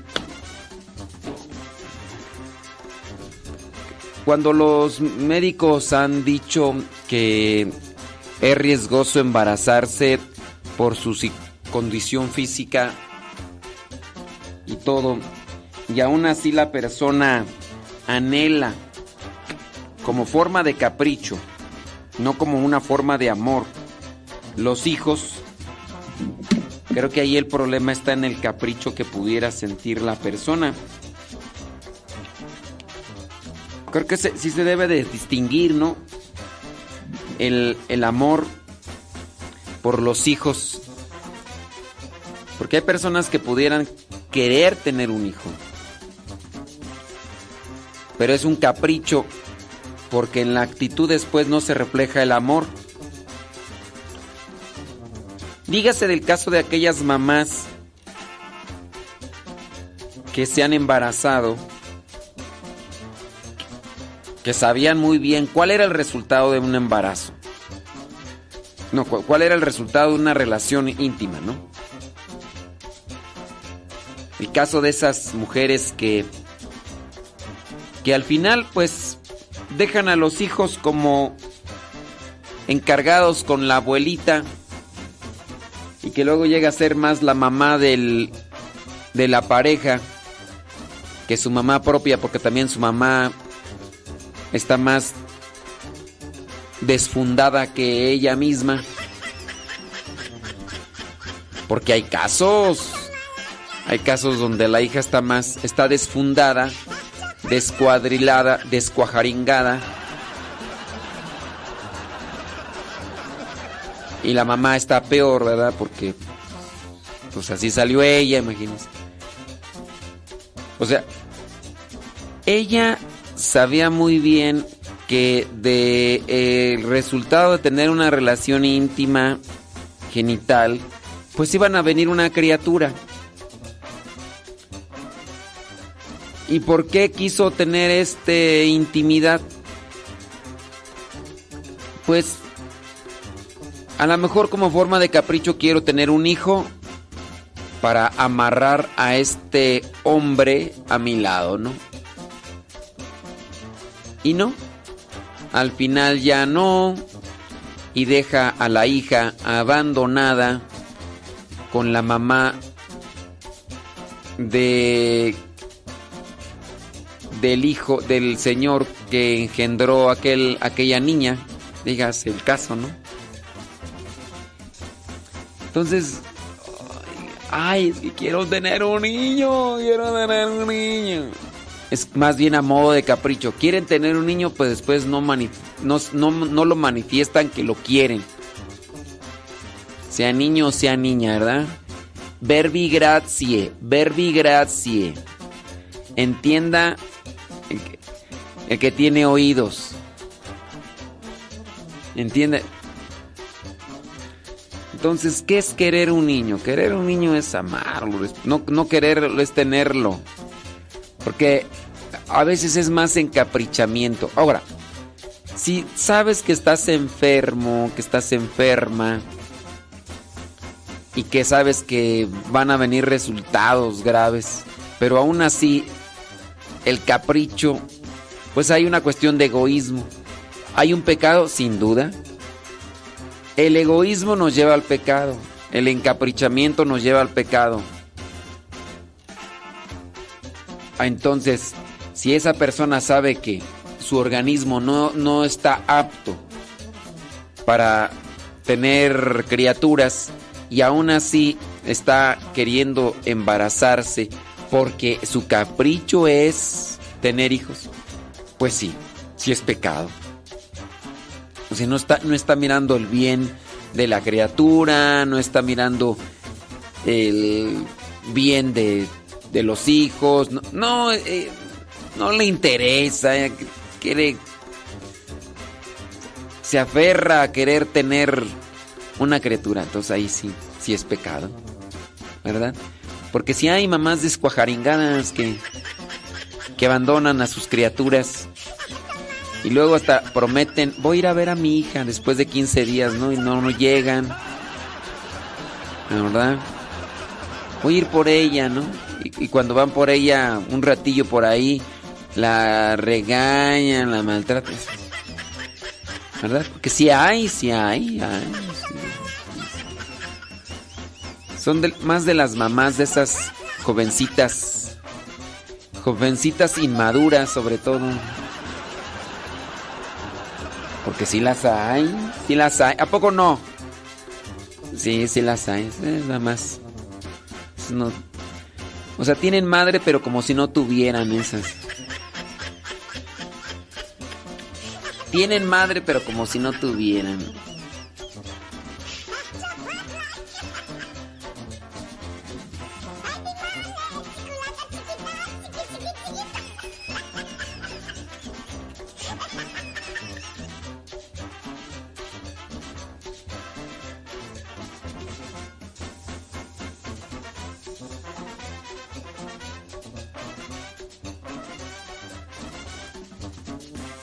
Muy bien. Déjame ver por acá.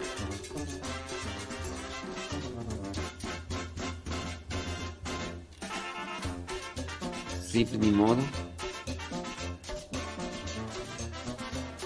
Ni modo, dijo Lupe. Ah, bien.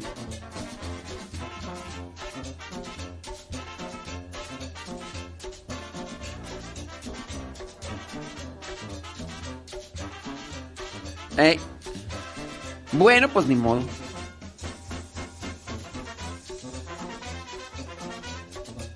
Ándele pues.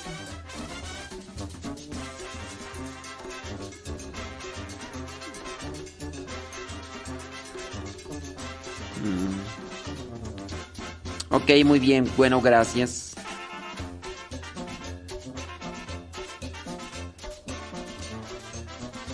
Pues sí.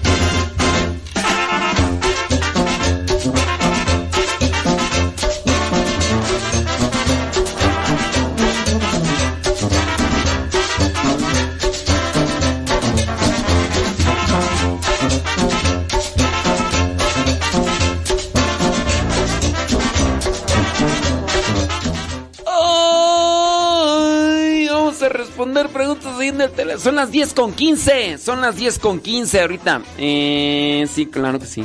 Saludos. Saludos a todo mundo. A todo mundo.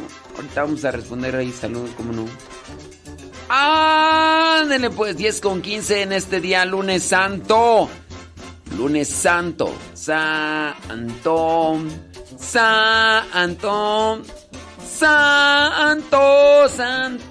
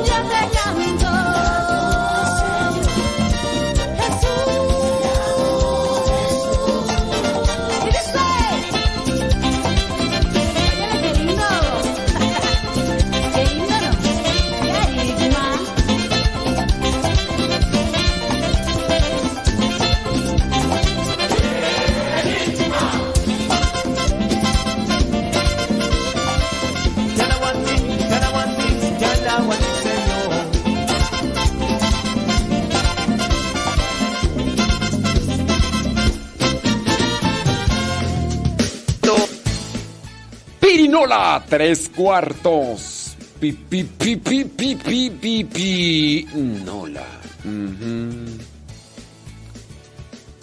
Ay, ay, ay. Dice por acá una persona. Ah, ok. Esta pregunta la voy a responder así con una palabra. Me preguntan. Les digo, no. Listo. Listo, que listo. ¿Qué onda, Cristina? De siller. Eh, eso. Muy bien. Con todo, claro, así como debe ser. Ándele, échele ganas, eh. Saludos al, al viejo. ¡Saludos al viejo! Ándale, Cristina Sillers. Guillermo, ¿no? Ay, es que se me olvida el nombre de tu viejo, sí. Es Memo. ¡Memo! ¡Memo! Saludos, eh, Rosa Blanca. Sí. Mm, mm. Que me quedé esperando las corundas, ¿eh, Rosa Blanca? Puras, como dice esta Daniela Romo. Promesas y promesas, promesas y promesas y nada. Y nada. Promesas y promesas, promesas y promesas y no volverán. Dice por ¿qué, qué pasión es Leonor? ¿Qué diferencia hay? Dice otra persona, no Leonor, otra persona. ¿Qué diferencia hay entre una misa gregoriana y una misa regular? Porque dicen que es más de beneficio para las almas de los difuntos una misa gregoriana. Miren, no es una misa gregoriana. ¿Ok? No. A ver, si tú sabes muy bien, si tú sabes muy bien que una misa es un manjar del cielo, una, si yo te dijera 30 misas, ¿qué es mejor? ¿Una o 30? A ver, échale coco, échale coco. A ver, si una es el manjar del cielo, 30, ¿tú puedes comparar 30 a una? Pues no. Hay, hay, hay diferencia. Hay diferencia. No es una misa gregoriana, se llama misas gregorianas. Misas gregorianas se refiere a 30 misas dedicadas a un difunto. 30 misas dedicadas a un difunto. A eso se le llama misas gregorianas. ¿Ok? Entonces, no es una misa. Esa es tu equivocación. Hay diferencia entre una misa ordinaria y misas gregorianas. ¡Claro! ¡Claro! Porque son 30. ¿Hay, ¿hay diferencia o no hay diferencia? Claro. Ándele pues. Bueno. Nada. Sí. Sí. Bueno, ya respondimos ahí tu pregunta sobre sobre las cuestiones de, de la misa gregoriana que por cierto me mandó como unas seis veces la pregunta, así que ya ahí quedé contestar. Me mandó otra pregunta que se las podemos responder con una sola palabra. Ya se la respondí para no estar así. Salud, dice aquí trabajando y escuchando. Ándele pues. Sí, sí. No, hombre. Eso es todo. Échele ganas, sí. Con todo. Échele Leonor. Dice, ok. Muy bien. Ahí chele, chelas colina. Nomás no le eches chelas porque. Échele chelas colima. Eh, dice esperando. Dice, ay padre. Lo estuve. Por. ¿En dónde?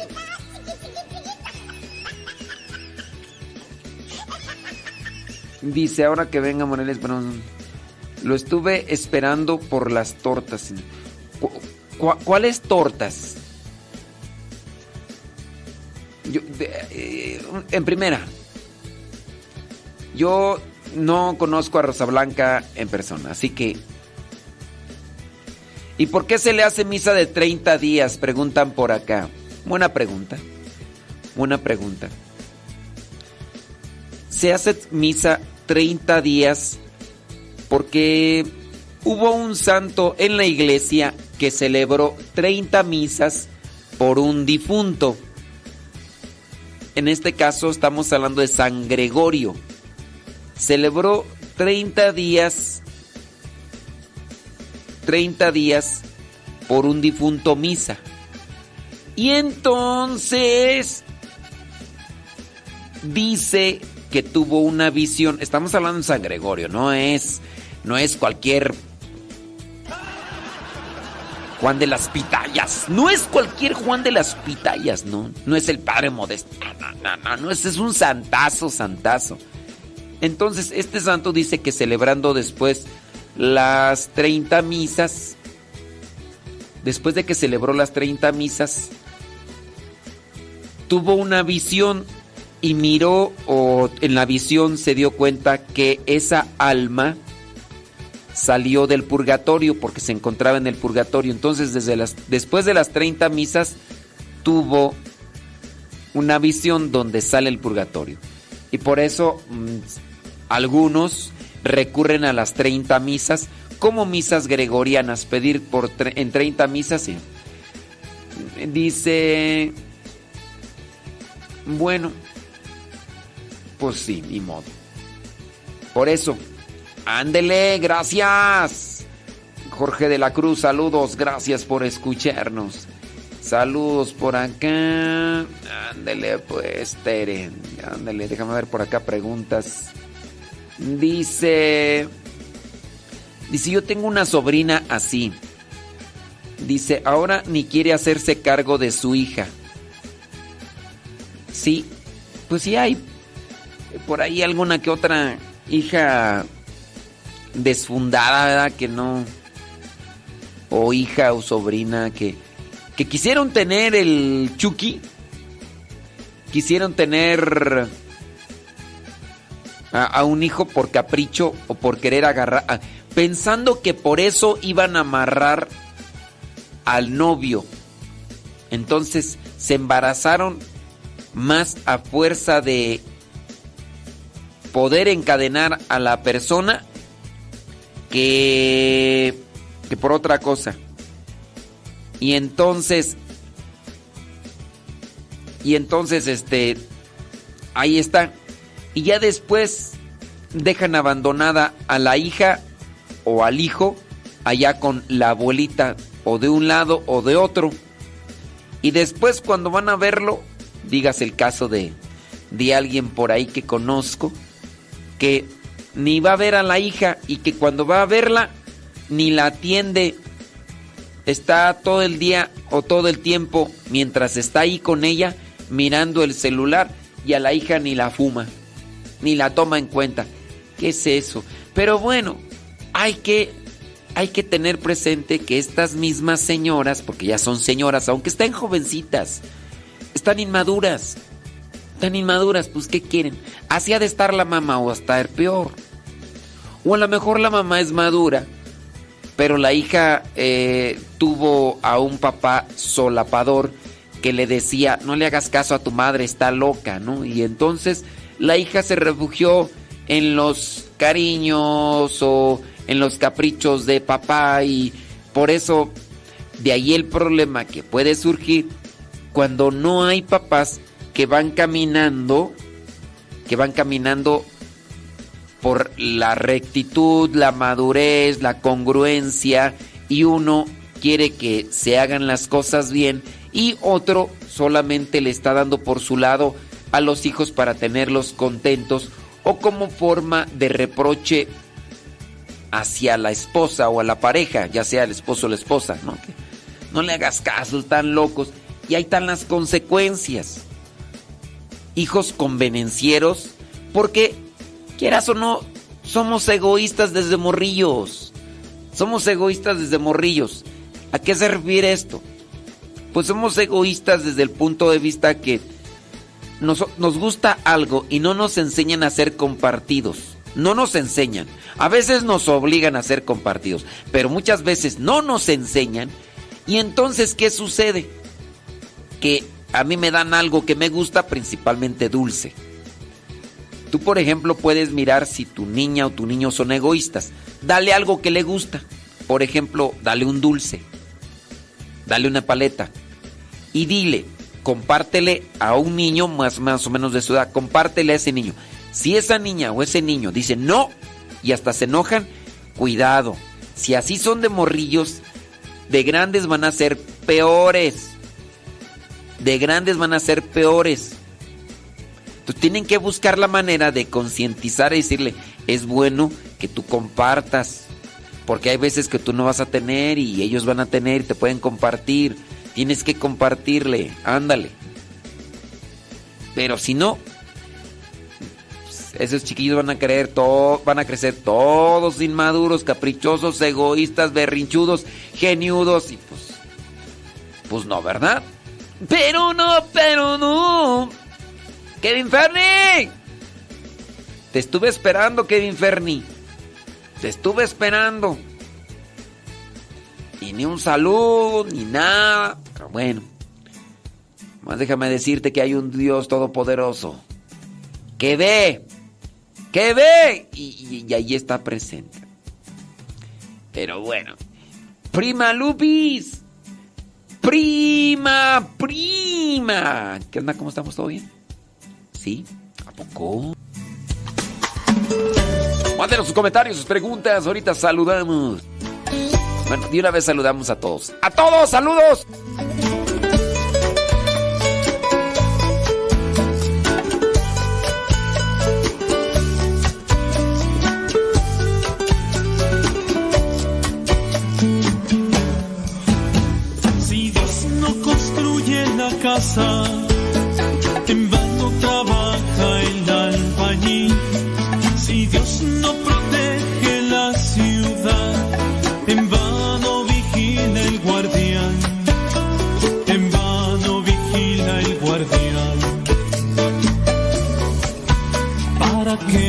Levantamos temprano, sin parar, para descansar? busquemos el pan fatigados. Si Dios que es bueno lo proveerá. Si Dios que es bueno lo proveerá. Si Dios no construye la casa, en vano trabaja el albañil.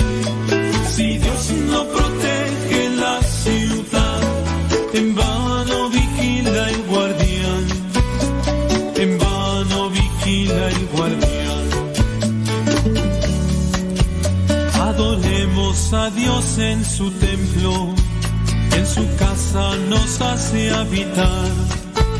Él es fuerza y poder de su pueblo y resplandece su majestad. Y resplandece su majestad. Si Dios no construye la casa, en vano trabaja el albañil. Si Dios no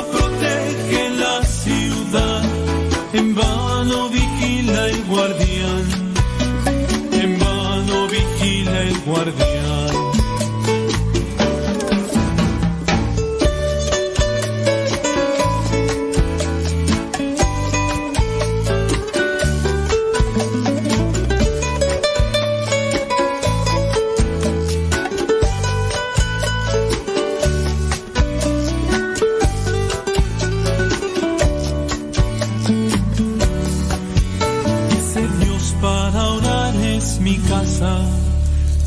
buscan seguro hallarán. Se les abrirá la puerta si llaman, y los que pidan recibirán, y los que pidan recibirán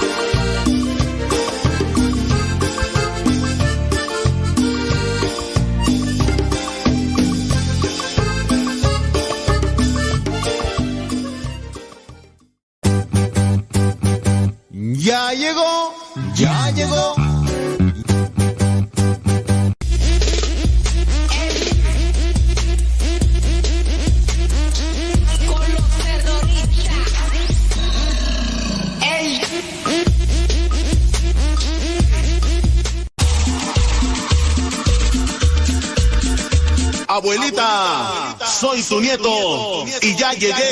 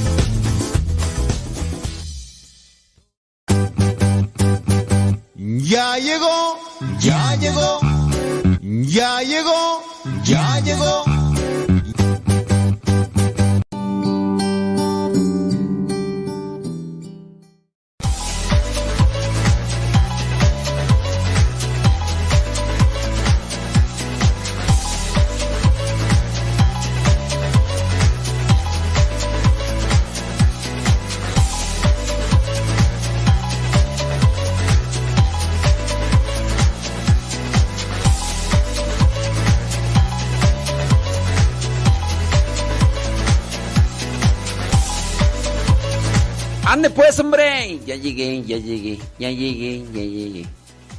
Dice, yo estaba listo para irme. Me quedé dormido.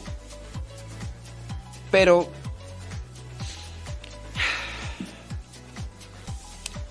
Te diré. Te diré. Te diré. Acá una persona. Saludos aquí trabajando. Ándale, gracias. Eh, durante la misa muchas personas levantan las manos a imitación del sacerdote. Está mal. Es que a veces también la gente lo hace porque el sacerdote les invita a hacerlo. El sacerdote está mal si les invitó a hacer eso. Después la gente también está mal cuando si lo sigue haciendo. Eso está mal, no tienen por qué levantar las manos eh, las ni en el Padre Nuestro. Fíjate que participé de, de la misa y pues habían más de cuatro mil personas y en parte me dio gusto porque puedo decir que un 85% de las personas en esta misa de unas cuatro mil ya no tenían las manos levantadas. Yo pienso que un 85-90% ya no tenían las manos levantadas. Y esto estoy hablando acá de México, ¿eh? Me dio así, digo, ay, qué padre. O sea, esto quiere decir que son personas que en cierto modo están adentrándose a un proceso de conocimiento, de evangelización. Y qué chido por ellos. Qué chido por ellos. Porque así van a vivir mejor la misa. Así van a mejor. Pero muchas personas, ¿por qué lo hacen? Porque no saben y, a su vez porque no quieren conocer. Eso es lo que te podría decir de por qué levantan las manos algunas personas y o algunas que están repite, repite todo lo que dice el sacerdote. Todo lo que dice el sacerdote lo están repite y repite, repite y repite, repite y repite. Pues sí. Dice, yo tengo entendido que solo el sacerdote debería de levantarla así, porque él es de que sí. Fíjate que de hecho el sacerdote levanta las manos y ni siquiera, ni siquiera a veces los que estamos concelebrando las levantamos a su cierto modo en la oración consacratoria, sí. Pero llegarán momentos en que solamente el que preside levantará las manos, no los que estamos, no los que estamos, este, déjame ver que mandaron un mensaje. Taca, taca, taca, taca, taca, taca.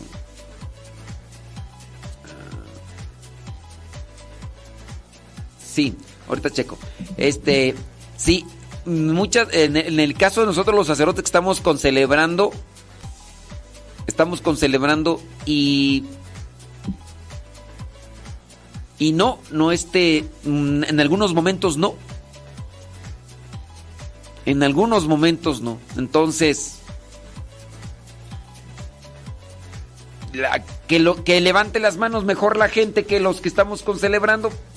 Eso solamente denota desconocimiento, ignorancia y, a veces que también eh, no ganas de conocerlas. Mi pregunta es, ¿por qué los sacerdotes no hacen la aclaración? No, si lo hacemos. ¿Por qué algunos será? No porque los sacerdotes como si fuéramos todos. No, ¿por qué algunos no lo hacen? Por por pues, pues por dejadez, por superficiales, por desinterés, porque no aman lo que están haciendo, por entonces hay que orientar a los cabezones, tercos mozocotudos. Tanto sacerdotes como fieles laicos.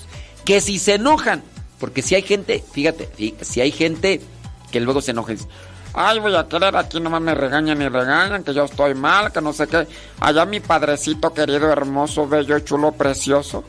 Él hasta me invitaba a que yo me subiera al presbiterio a, agarrarlas, a agarrarle las manos cuando rezábamos el Padre Nuestro. Ay, ese Padre hermoso, bello, chulo, precioso. Ese sí es un Padre, no como este que nomás nos está regañando que no levantemos las manos, que no esto, que no lo otro, que no aquello, que no aquello.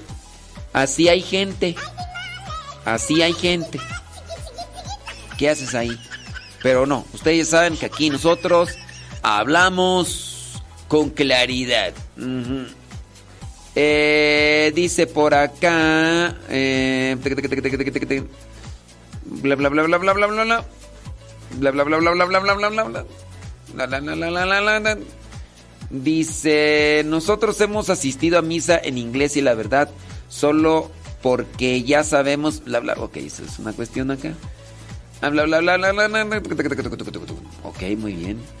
Dice, yo creo, bla, bla, bla, bla, bla. Pregunta, ¿es correcto decir adoración de la Santa Cruz o veneración de la Santa Cruz? ¿Es correcto decir adoración de la Santa Cruz? Porque hay muchos que le llaman adoración. De hecho, litúrgicamente es adoración de la Santa Cruz. ¿eh? Sí.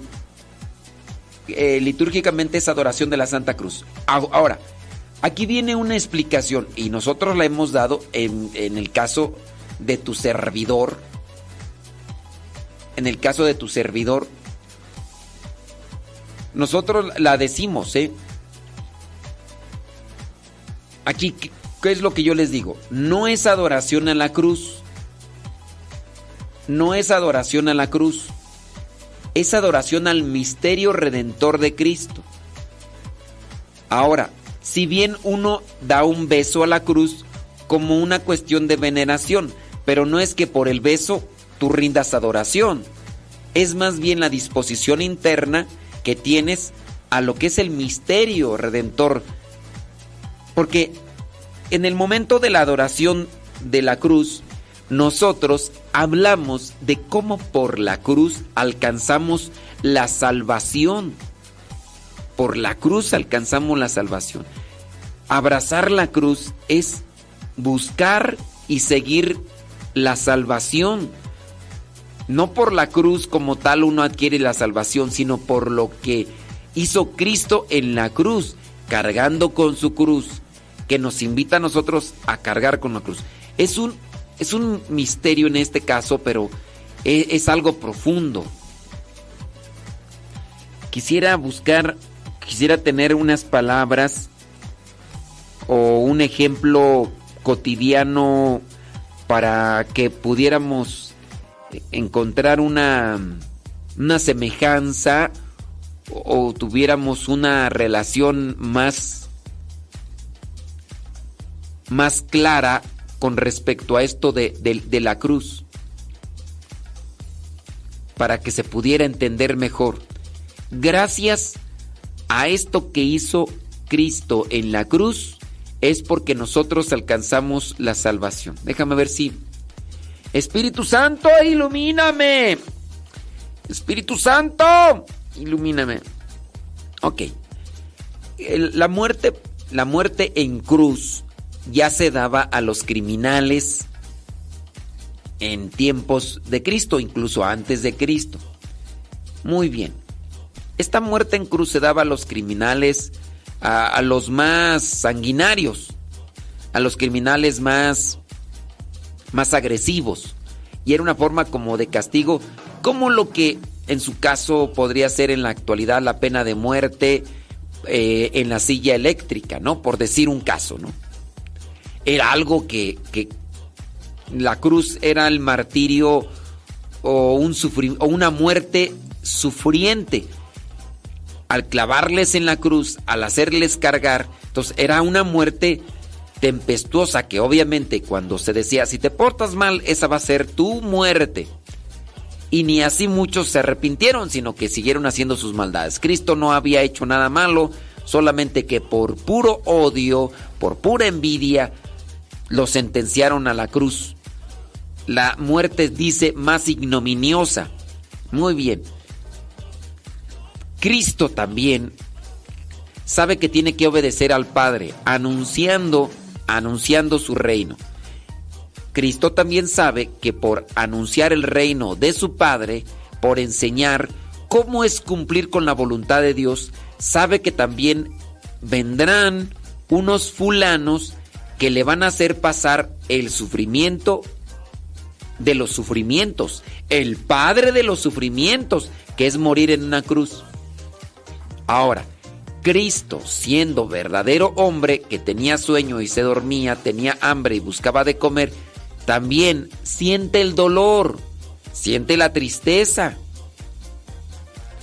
Cristo dice, sí, voy a cargar con esa cruz, porque quiero enseñarles a mis hermanos cuál debe ser la postura para cumplir con la voluntad de Dios. Y fue en una cruz. La cruz no la vamos a recibir nosotros al modo de Cristo, sino al modo de cumplir con la voluntad de Dios, cueste lo que cueste. Pero recordamos que por ese dolor y ese sufrimiento nosotros alcanzamos la salvación porque por Cristo se abre la gloria. Gloria que se había mantenido cerrada, en este caso por el pecado de Adán y de Eva. Los que morían justos no iban a la presencia de Dios, sino que se, mantenían en el Sheol. Con la muerte de Cristo se abre la gloria y los que habían muerto justos pasan a la presencia de Dios, porque son justos son santos en su caso, se han purificado ya. Cuando nosotros decimos voy a adorar, es adorar el misterio. Es decir, que la voluntad de Dios debe ser una de las cosas que más tengo presente en mi vida. Porque por medio de la voluntad de Dios yo alcanzo la salvación. Y la voluntad de Dios la llevó Cristo hasta su grado o hasta su última consecuencia. Ese es el misterio de la cruz. No es una cruz material, no es un acontecimiento revivido, sino es el acontecimiento salvífico por el cual yo obtuve la promesa de la gloria eterna o de estar ante la presencia de Dios. Ay, no sé si fui muy escatológico o, lo dije de una manera que no se entienda, pero quise abajarlo a un modo claro, preciso. Entonces, cuando se dice vamos a la adoración de la cruz, que litúrgicamente es el Viernes Santo, en este caso tendría que hacerse a las 3 de la tarde, llevarse a cabo la paraliturgia, porque ni el sábado, ni el domingo santo, ni el viernes, perdón, ni el Viernes Santo ni el Sábado Santo hay misa. Sí, el sábado hay misa, pero en la tarde noche, pero esa ya no cuenta del sábado, esa cuenta del domingo, ¿ok? Viernes y sábado no hay misas. El viernes se haría una paraliturgia o una celebración de la palabra, como quieras llamarla, y ahí es donde se lleva a cabo este acto, este culto litúrgico, el cual se denomina como adoración de la cruz, pero no es adoración a un objeto, sino es la contemplación y la búsqueda de cumplir con la voluntad de Dios como cargando con la cruz. Es por la cruz bendita, por la voluntad de Dios, por la por el abrazar la misión de Cristo es que nosotros podemos alcanzar también la gloria eterna. Y esa es la adoración de la cruz, no la material. Ay, quién sabe si. Ay, quién sabe sin estar diciendo nada. A lo mejor ni estoy dando a entender nada. Pero bueno, espero que la persona que me escribió eso eh, me haya agarrado algo. Si no, este. Dice, muchas gracias, me quedó muy claro. Ay, pues a ver. Dice, salúdeme de Perdis. Ay, no. Tóxico. Saludos a Adriana Jiménez. Ya, ahí está, ya, ya, ya. Ni escucha. Nunca me ha mandado un mensaje. ¿Quieres que le mande saludos a gente que ni me escucha? Dice... mm,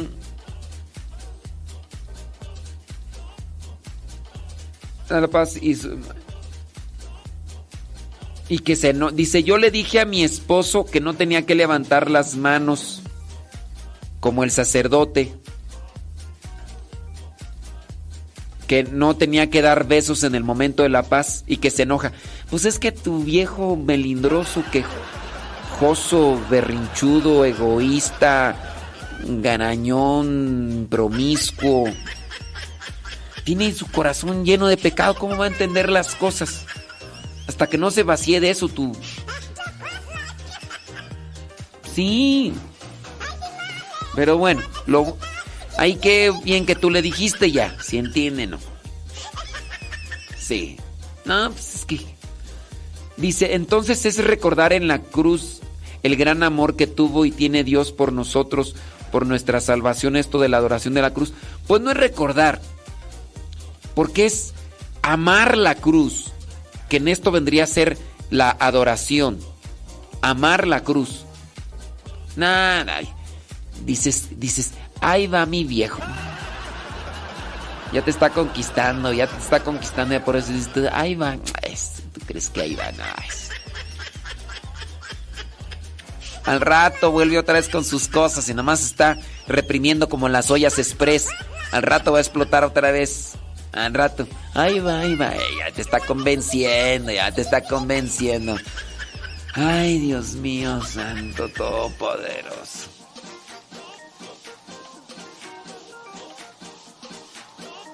Mis hermanas se escandalizaron. Ay, tus. Dice que sus hermanas se escandalizaron cuando yo dije mendigos. Tus hermanas mendigas. Ahora, resulta que sus hermanas, sus hermanas que se andan mentando la madre, se escandalizaron cuando un padre dijo que estos mendigos. Ahora resulta que no, no, no, no, no sean hipócritas. Ahora resulta que estas mujeres que se andan mentando la madre, que no se hablan, que, se agarran de las greñas a carros, se escandalizaron porque yo dije que no hay que ser mendigos. Ay, Dios mío. No, no, no, no, no, no, no, no, no, no. Hay que mandar a bailar a Chalma estas mujeres de veras hipócritas, mosca muerta. Ay, Dios mío, santo. El padre. ¿Cómo se.? ¿Cómo, cómo andan ahí de envidiosas, chismosas, argüenderas? Y, y que se escandalizan porque el padre dijo mendigos. ¡Ay, Dios mío!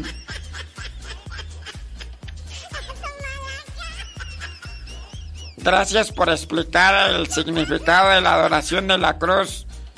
Dios lo bendiga a todos los sacerdotes y religiosas. Ándele pues. ¿Cómo ven eso? ¿Cómo, ven eso? Ay, no. ¿Cómo que no? Si, si tengo... Y ella, y ella le dio risa lo que dijo usted, dice ella. ¿Cómo que no lo escucha? Ay, ya. Adriana Jiménez, ya hay tal salud. Ay, Dios mío santo. Se van a enojar esas señoras mitoteras. No, pero es que es. mm, que no, es que escucharon más bien que en una predicación yo dije mendigos. No aquí en el programa. Sí, estaban, estaban viendo la predicación y entonces yo dije estos mendigos y, y las señoras esas. Pero son de esas señoras que andan a cada rato con, con mentadas y mentadas de madre y, y ahora resulta que se enojaron. Fue en una predicación. No, no fue aquí. Sí.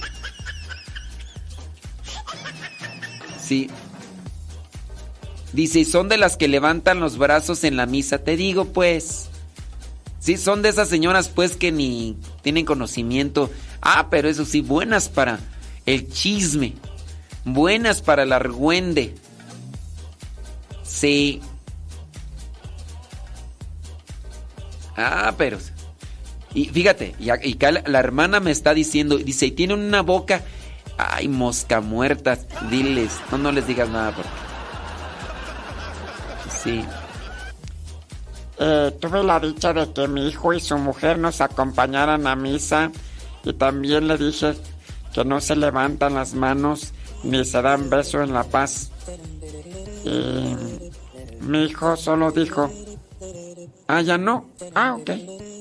Y que ellos decidieron asistir a más a misa y yo le he dicho que como viven en pecado que no lo hagan más grande su pecado faltando a misa. Los domingos, según ellos, están ahorrando para su boda religiosa. Ay, bueno, pues, bien.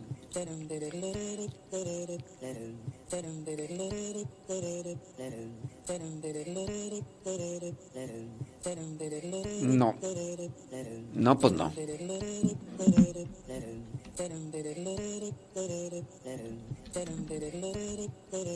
Sí.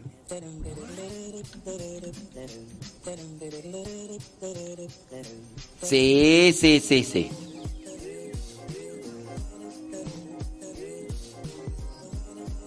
Ah, ahori- ahorita arreglo eso.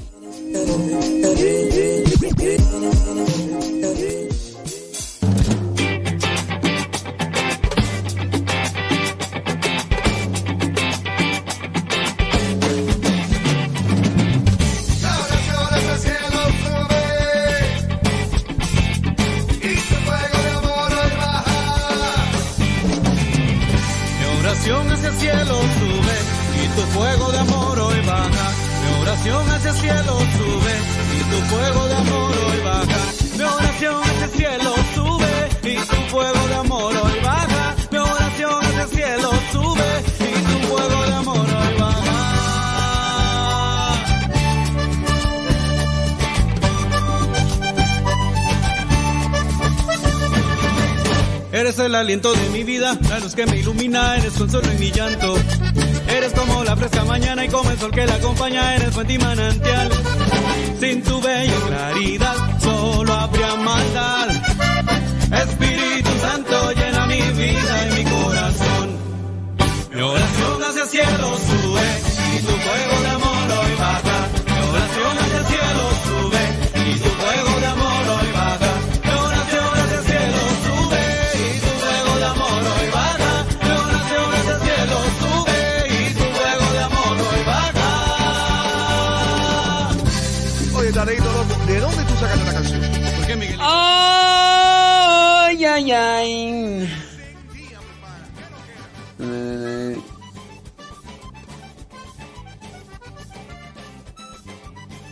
Ah, ok.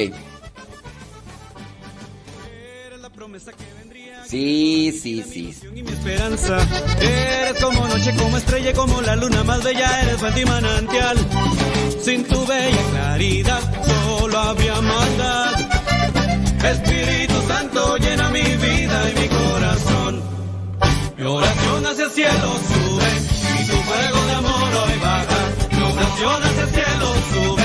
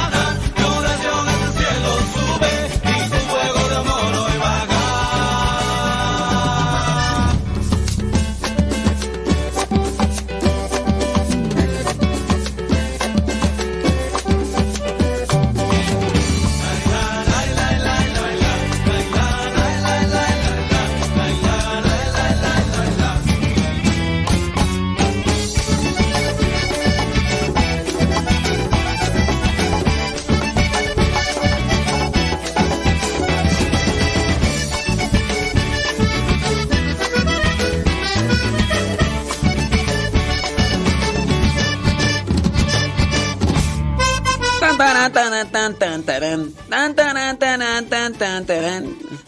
Dice, mi hijo tuvo en un retiro, mm, yo estuve de voluntaria y llegué más temprano y yo esperé y esperé que llegara mi hijo porque estaba con el papá y después de mandar mensaje y llamar para ver si llegaba al salir del retiro, el papá llegó por él, pero le dije que íbamos a misa y se molestó el papá, dijo que a él no le dijeron que tenía que ir a misa, le dije que tenía que llevar a los niños a misa y dijo que quién dijo eso, que él los llevaba cuando se puede.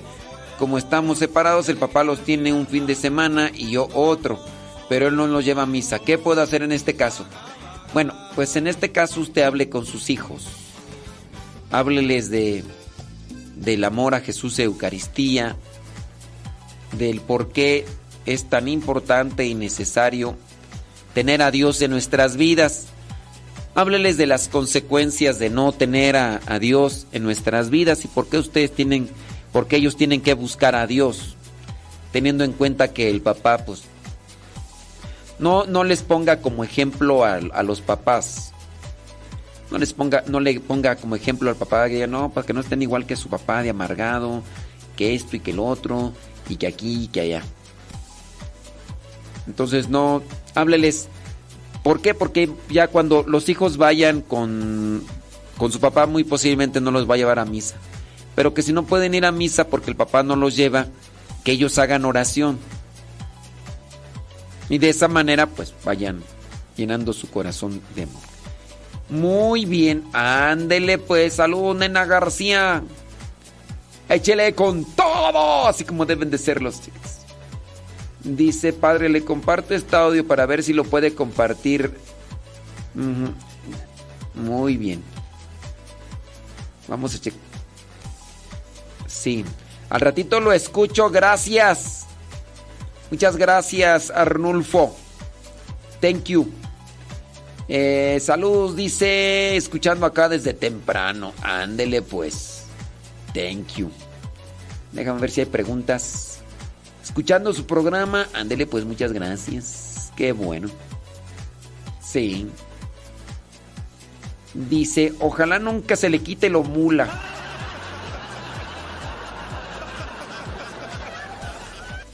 Ándele, pues. Dice por acá, saludamos desde... Eh, escuchando su programa. Eh, hace oración para que lleguen Muchas, eh, bueno, dice sí, para la transmisión se acuerda. Ok, muy bien. Dice, eso mismo hace nuestro sacerdote en nuestra parroquia. Él invita a levantar las manos en el Padre Nuestro y en el acto de contrición. Nos pide que pongamos la mano derecha en el corazón. Está mal eso. Es que eso no es propio de la liturgia. Dice nuestro sacerdote dice que sí podemos abrir nuestro corazón al hacer el acto de contención en misa en el Padre Nuestro. Me parece en lo personal pienso que es emoción. Sí.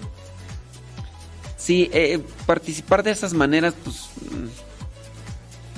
y es que el problema cuando nosotros queremos llevar el acto litúrgico a cuestiones emocionales es que después vamos a andar solamente persiguiendo eso, cuestiones emocionales. Dice, entonces no se deben de levantar las manos. No, no se deben de levantar las manos. Miren, la liturgia ya tiene una estructura establecida. Se nos dice a nosotros los sacerdotes qué hacer y también se les dice a los feligreses qué hacer. Eso es liturgia. Cuando no es liturgia, cuando es devoción, se pueden, eh, se pueden eh, quizá a lo mejor suspender, o se pueden intercambiar, se pueden suplir algunas cosas. Por ejemplo, en el rosario. El rosario es una devoción. En el rosario, si se hace por un difunto, puede, decir, puede serse en la letanía, ruega por él o ruega por ella. Se pueden hacer unos cantos que vayan con relación al misterio y, y así. En, eh, hablando de, de las devociones, ahí sí, se pueden agregar o se pueden posponer o se pueden intercambiar, no, no intercambiar, sino se pueden eh, suplir por otros actos. Pero en lo de la misa no se deben de levantar las manos en el Padre Nuestro, ni tampoco repetir las cosas que va diciendo el sacerdote, a excepción no de cuando ahora sí vamos a rezar el Padre Nuestro. Padre Nuestro, todos, órale, todos. Y en el levantar las manos, levantemos el corazón. Lo tenemos levantado así el Señor. Y levantan la gente las manos. No se debe levantar las manos. Sí. Sí, sí, sí, sí. Dice, así como se agarraban de las manos, dice antes, no, tampoco. Es que eso de, miren, cuando cuando las personas se agarran las manos en el momento del Padre Nuestro, ahí están entonces llevando ese momento a una dinámica grupal. Ok, recordemos que ya Jesús sacramentado está en el altar. Cuando Jesús sacramentado está en el altar, nuestra actitud debe ser de adoración. Nosotros nos distraemos o nos eh, podemos ausentar del momento cuando utilizamos una dinámica, una dinámica de grupal. Vamos a agarrarnos todos de las manos, ¿no? Y ahí estamos buscando las manos de los demás. ¿Qué haces en ese momento? En ese momento ya te distraes de Jesús Eucaristía, porque ya andas haciendo, vamos a agarrarnos las manos, ¿no? Y andas viendo a ver, por eso, ah, es que como en esta iglesia, este, se agarran las manos en el momento del Padre Nuestro, me voy a sentar a un lado de donde está esta muchacha guapa para que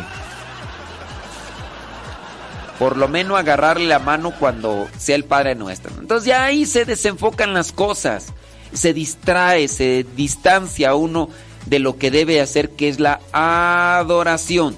Adoración a Jesús.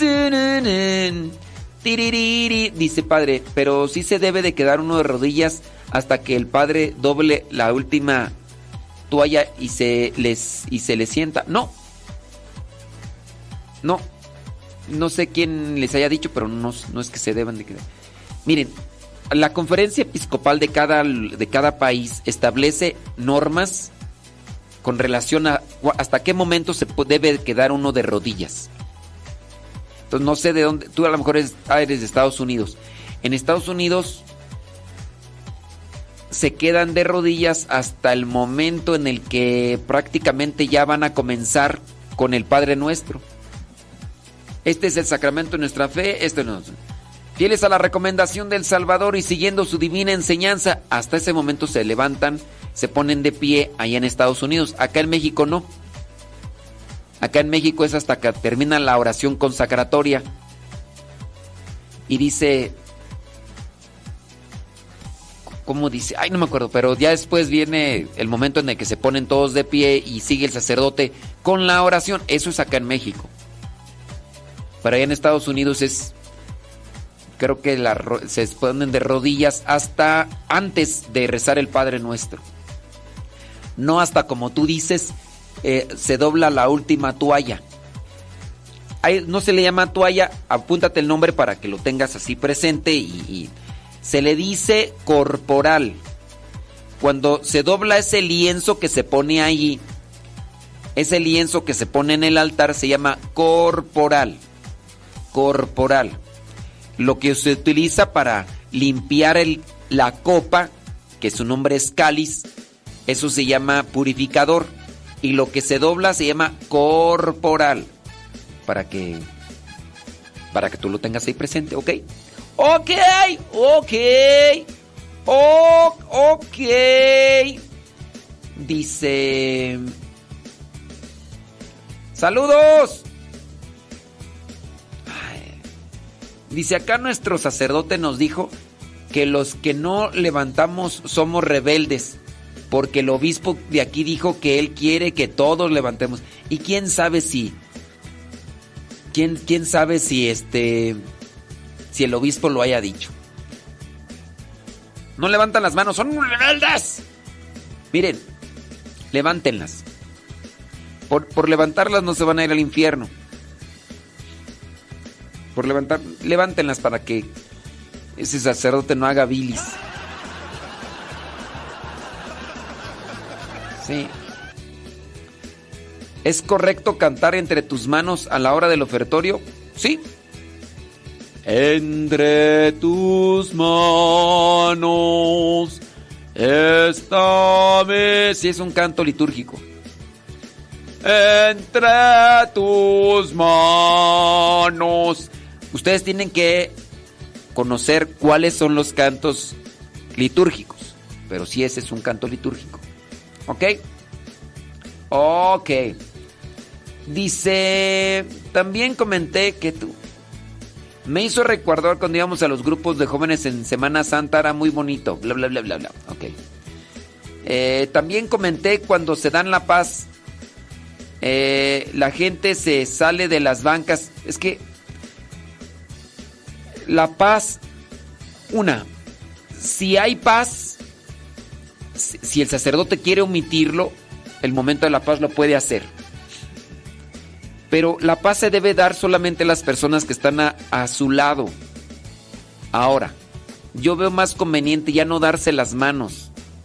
Yo veo más conveniente solamente un signo así de deseo, la paz esté contigo, la paz esté contigo. Así como en tiempo de la pandemia. Pero eso de andarse dando la mano, no lo veo conveniente. Y más ahorita por esto de los virus. Ya no sabemos ni qué virus puede andar por ahí. Y no sabes si la otra persona acaba de ir al baño y, ni se lavó las manos. Porque hay gente que va al baño y no se lava las manos. Y tú le andas agarrando ahí sus negocios. Y yo por eso no. Entonces, pues. Ahora, este. Ay, comiste payaso. Dice, hay que darle la paz a las personas que están a su lado. A su rosa no. Ah. Ay, Yadira Rivera anda contenta, anda contenta Yadira Rivera. Mm. Otra pregunta aprovechando su nobleza y no me escribe nada. Ay, ¿qué es eso? Otra pregunta y no me escribe nada. Ay, no. Ay, me, me estresan. Otra pregunta y no me escribe nada. Ay, no. En fin, déjame ver por acá. Bla bla bla bla bla bla bla bla. Dice. Pregunta, el padre dijo que si vas a la misa en la noche de sábado santo y nochebuena, ya no tenemos que ir al día. Sí, si les da. Si les da este roña ir a dos misas seguidas, no vayan, por favor. Sí, si les das al pungido, no vayan. Si les sale este gonorrea, no vayan. Sí. Sí, si ustedes ya van el sábado, el sábado. Si van en la, sí, el sábado santo en la noche. Pues ya, con esa misa ya. Si van el el día 23 de diciembre en la noche y ya no quieren, ah no, el día 24 en la noche, ya no quieren ir el día 25 porque pues se dan cuenta que les sale mmm, hemorroides, pues no vayan, por favor. No vayan. Es que la misa es peligrosa para ustedes. Es dañina para ustedes. Si, si ustedes dicen, no, es que la misa es estar con Dios. Ah, no, se nos va a quitar, nos va a pasar algo. No, no nos va a pasar nada. Nos vamos a llenar de Dios. Vamos a llenarnos de Dios. Porque es mejor. Ah, pero si te salen hemorroides, por favor, no vayas. ¡No vayas! Porque. Después no vaya a ser que te vayan a hacer una operación. No sea que te vayan a hacer una operación. Entonces, sí. ¿Ok? Pero sí, digamos que eso para las personas aquellas que, que andan muy metidas en sus compromisos y todo, que a lo mejor el día 25 van a tener que trabajar porque se dedican al servicio de la gente y todo. Solamente ahí, pues, hay personas que, por ejemplo... Le pregunto porque una señora me preguntó, yo le dije que yo sabía que sí, pero me dijo lo del padre, le dijo que le iba a preguntar a usted. Nosotros siempre vamos a las dos, qué bueno. No, dile a la señora, ¿te salen hemorroides por ir a dos misas seguidas? Si te salen hemorroides cuando vas a una segunda misa, por favor no vayas. No sea que te vayan a operar y después, ¿para qué quieres? Ok. Eh, miren, ese es estar relacionados con Dios, estar llenándose de Dios. ¿Por qué no querer ir a otra misa? Ay, no, es que es muy cansado. Déjenos, déjenos, ustedes si vayan a misa. Pero ciertamente, ir a misa del sábado santo en la noche, o ir a misa del 24 en la noche, ya, eso, ya. A excepción pues de las personas que no pueden, pero sí, sí, hablando, sí. Recuerden que también el sábado, hablando de todos los sábados, si ustedes van a una misa del sábado en la noche, esa ya cuenta también para el domingo. Sí. Así es. Ándele pues. Déjame ver por acá. Eh, dice lo que, la que la que guía el rosario antes del último Santa María cuando dice porque la gente sepa. Ah, sí, esto ya lo habíamos respondido. Debería dar un tema sobre la misa. Mmm, hija. Andas más perdida que las hijas de la llorona. ¡Ay, mis hijos! Andas más perdidos que los hijos de la llorona. Ya hice yo ocho programas completos sobre las cosas que se deben y no se deben de hacer en misa, nada más que no los has escuchado. Ahí están en internet, ahí están en el internet guardados, pero sí, son ocho programas. No los has escuchado, muy seguramente por eso me pides que, que hable más sobre la misa. Otra pregunta, ¿se debe de agachar uno a la hora de que el sacerdote eleve la Eucaristía? No. En eso estoy, ay, me, manda, aprovechando, puede hacer una pregunta y después media hora me escribe. Media hora después me escribe la pregunta. ¿Por qué no me escribiste de la misma? Ay, ay Dios mío, nomás me.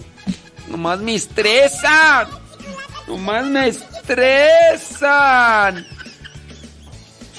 Dice.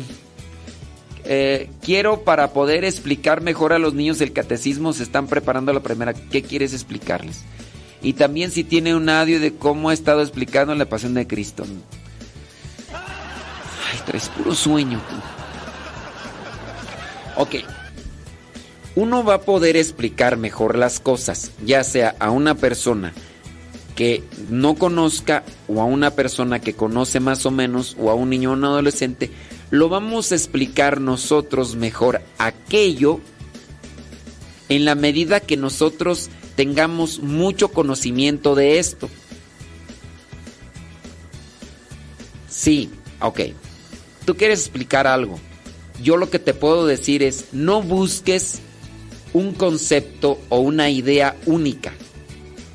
¿Qué quieres explicarles o qué quieres explicarles a los, a, los niños? les quieres explicar algo, yo te recomendaría, tienes que tomar un curso o una plática de esto, ¿ok? De este tema. No sé, quieres hablarle sobre el pecado original, ok. Escucha a alguien que hable sobre el pecado original. Después vas a ir a buscar a otra persona que te hable sobre el pecado original. Te va a decir muchas cosas más o menos iguales, pero te va a decir otras cosas que no o te las va a explicar en forma diferente. Después vas a escuchar a otra o tienes que ir a buscar a otra persona que te hable sobre el mismo tema. ¿Por qué yo te digo todo esto? Yo sé que es mucho tiempo, pero el tener más conocimiento de un solo tema te va a dar más posibilidades a ti con tus propias palabras de explicarle a quien no entienda, porque lo vas a tener enfrente porque vas a saber qué tipo de colmillo tiene. Es un niño inteligente, eh, no es un niño inteligente, es un niño que tiene poco conocimiento, es un niño muy despierto, es un niño distraído, es un niño que te agarra la onda en el momento. Cuando tengas conocimiento mucho sobre ese tema, tendrás más formas de poderle explicar a la persona en su situación. Entonces, ¿qué es lo que tenemos que hacer para poderle explicar mejor las cosas a los demás? Buscar y buscar más conocimiento de ese tema para que cuando me toque hablarle a alguien, yo vea con quién estoy tratando y vea qué aplico. ¿Quién sabe si tus niños que tengas en el catecismo son burros? ¿Por qué hay niños burros? Yo soy un niño que también no aprendí. Un niño con mucho, pero he ido poco a poco agarrando algo. Ah, es- yo soy alguien de los que me tienen que explicar las cosas 50 veces y con palitos y bolitas. ¿Qué quieres? Yo soy de un 7 en primaria. eh, en la teología, en la filosofía, sacaba 6, 6, 7. El día que sacaba 8, los profesores me decían, pero no copiaste. Habemos gente burra que no entendemos a la primera. Yo tenía que levantar la mano a cada rato con el profesor para decir, oiga, este, disculpe, ¿me puede explicar esto? ¿Me puede explicar esto? ¿Me puede explicar esto? ¿Qué quieres? Si tú quieres algo peladito y en la boca, así como que deme nada más tres ideas para dárselas a los niños, porque ay, yo no, no tengo tiempo para meterme a estudiar o escuchar. Ahorita puedes meterte a YouTube, hay muchos sacerdotes. Algunas veces hemos explicado tantas cosas. Por ejemplo, eso de la misa, yo les decía, están, están esos ocho programas sobre la misa, sobre lo que no se debe hacer en misa. Hasta sería bueno otra vez volverlos a repetir, ¿no? Pero pero eso es lo que tenemos que hacer. Porque no es agarrar una idea y se la voy a aventar a los todos, a todos. No, no todos somos iguales. Hay unos más inteligentes, hay otros más despiertos, hay otros que somos más burros. No sé con qué chiquillos estés lidiando tú ahí en el catecismo. Mi paz, Señor, que nada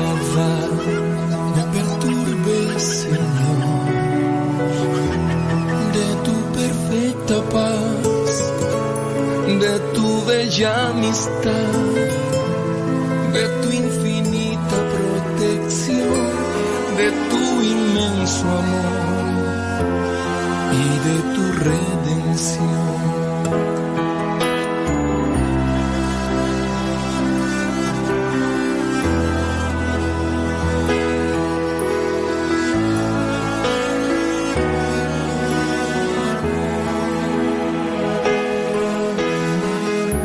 Dicen que si faltara el Via Crucis, ¿qué tú? Es una falta. No, el Via Crucis es una devoción.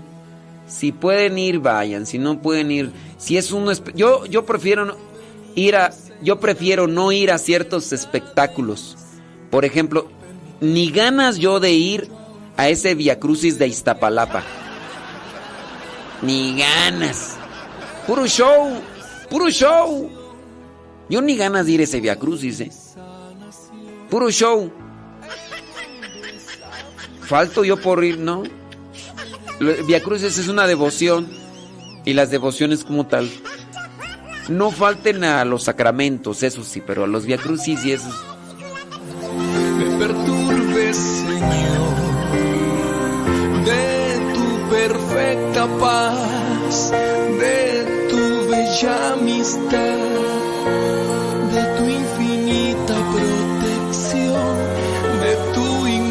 inmenso amor y de tu redención.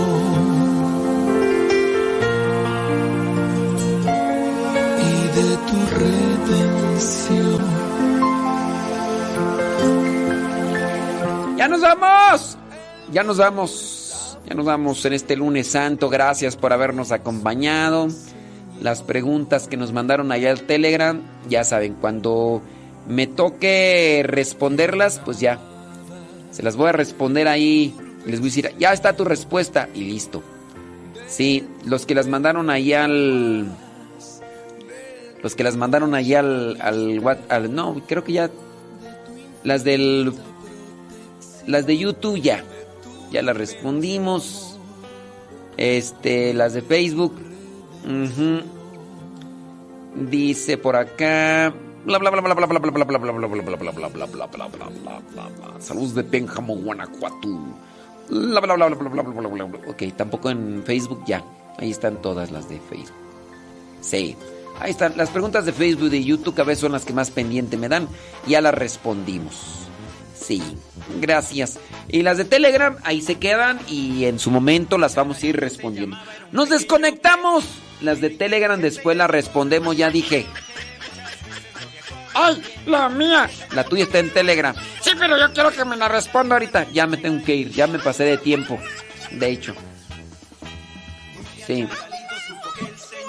Ándele pues. Gracias. Nos desconectamos de Facebook y de YouTube. Se queda el programa guardado allí en Modesto Radio en YouTube. También ahí están los programas de lo que se debe hacer o no se debe hacer en misa. Y posteriormente se estarán subiendo a Spotify, iTunes y a Telegram. No es cierto, Telegram no. A Google Podcast. En Google Podcast es una aplicación así para buscar puros audios, audios. Descargas Google Podcast, Google Podcast y buscas Modesto Radio. Buscas Modesto Radio y ahí ya después en tu teléfono celular, en tu tableta, descargas los, los programas que quieras escuchar. Y cuando no tengas internet, allí nos escuchas. Oh my god, es que no tengo internet. Descárgate la aplicación Google Podcast, buscas Modesto Radio, es el, escoges cuáles programas quieres volver a escuchar o quieres escuchar porque no los has escuchado. Y cuando no tengas internet no nos escuchas. ¿Cómo la ves desde ahí? ¡Leito Rojas! Ah, se fue a escuchar a Toño Esquinca. ¡Ay, los vidrios! Ahí se queda el programa en YouTube. Día Charalito supo que el señor pasaba por su barrio y lo quiso ver. No se sentía digno de encontrarse con Dios. Se quedó a lo lejos sin dejarse ver. Escondido entre los peces se quedó. Y escuchó una voz diciéndole su nombre. Y el señor le miró, le dijo que esa noche cenaría. Charalito, charalito, ya no temas. El Señor te liberó, rompió cadenas. Charalito, charalito, ya no temas. Él miró tu corazón, ya no hay condena. De los que son pequeños es el reino de los cielos. Porque Jesucristo los llamó.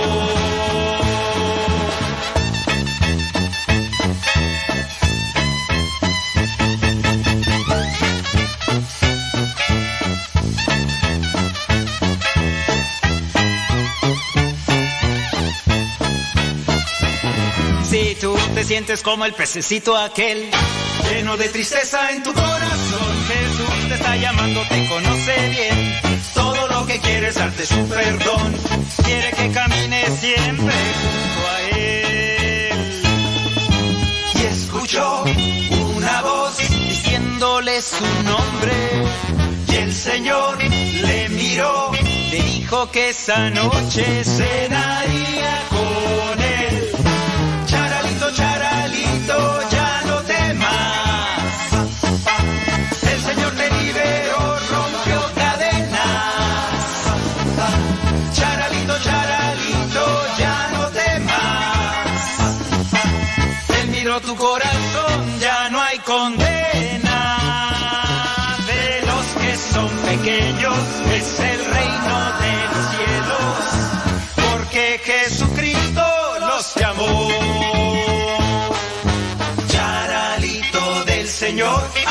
llegó la salvación.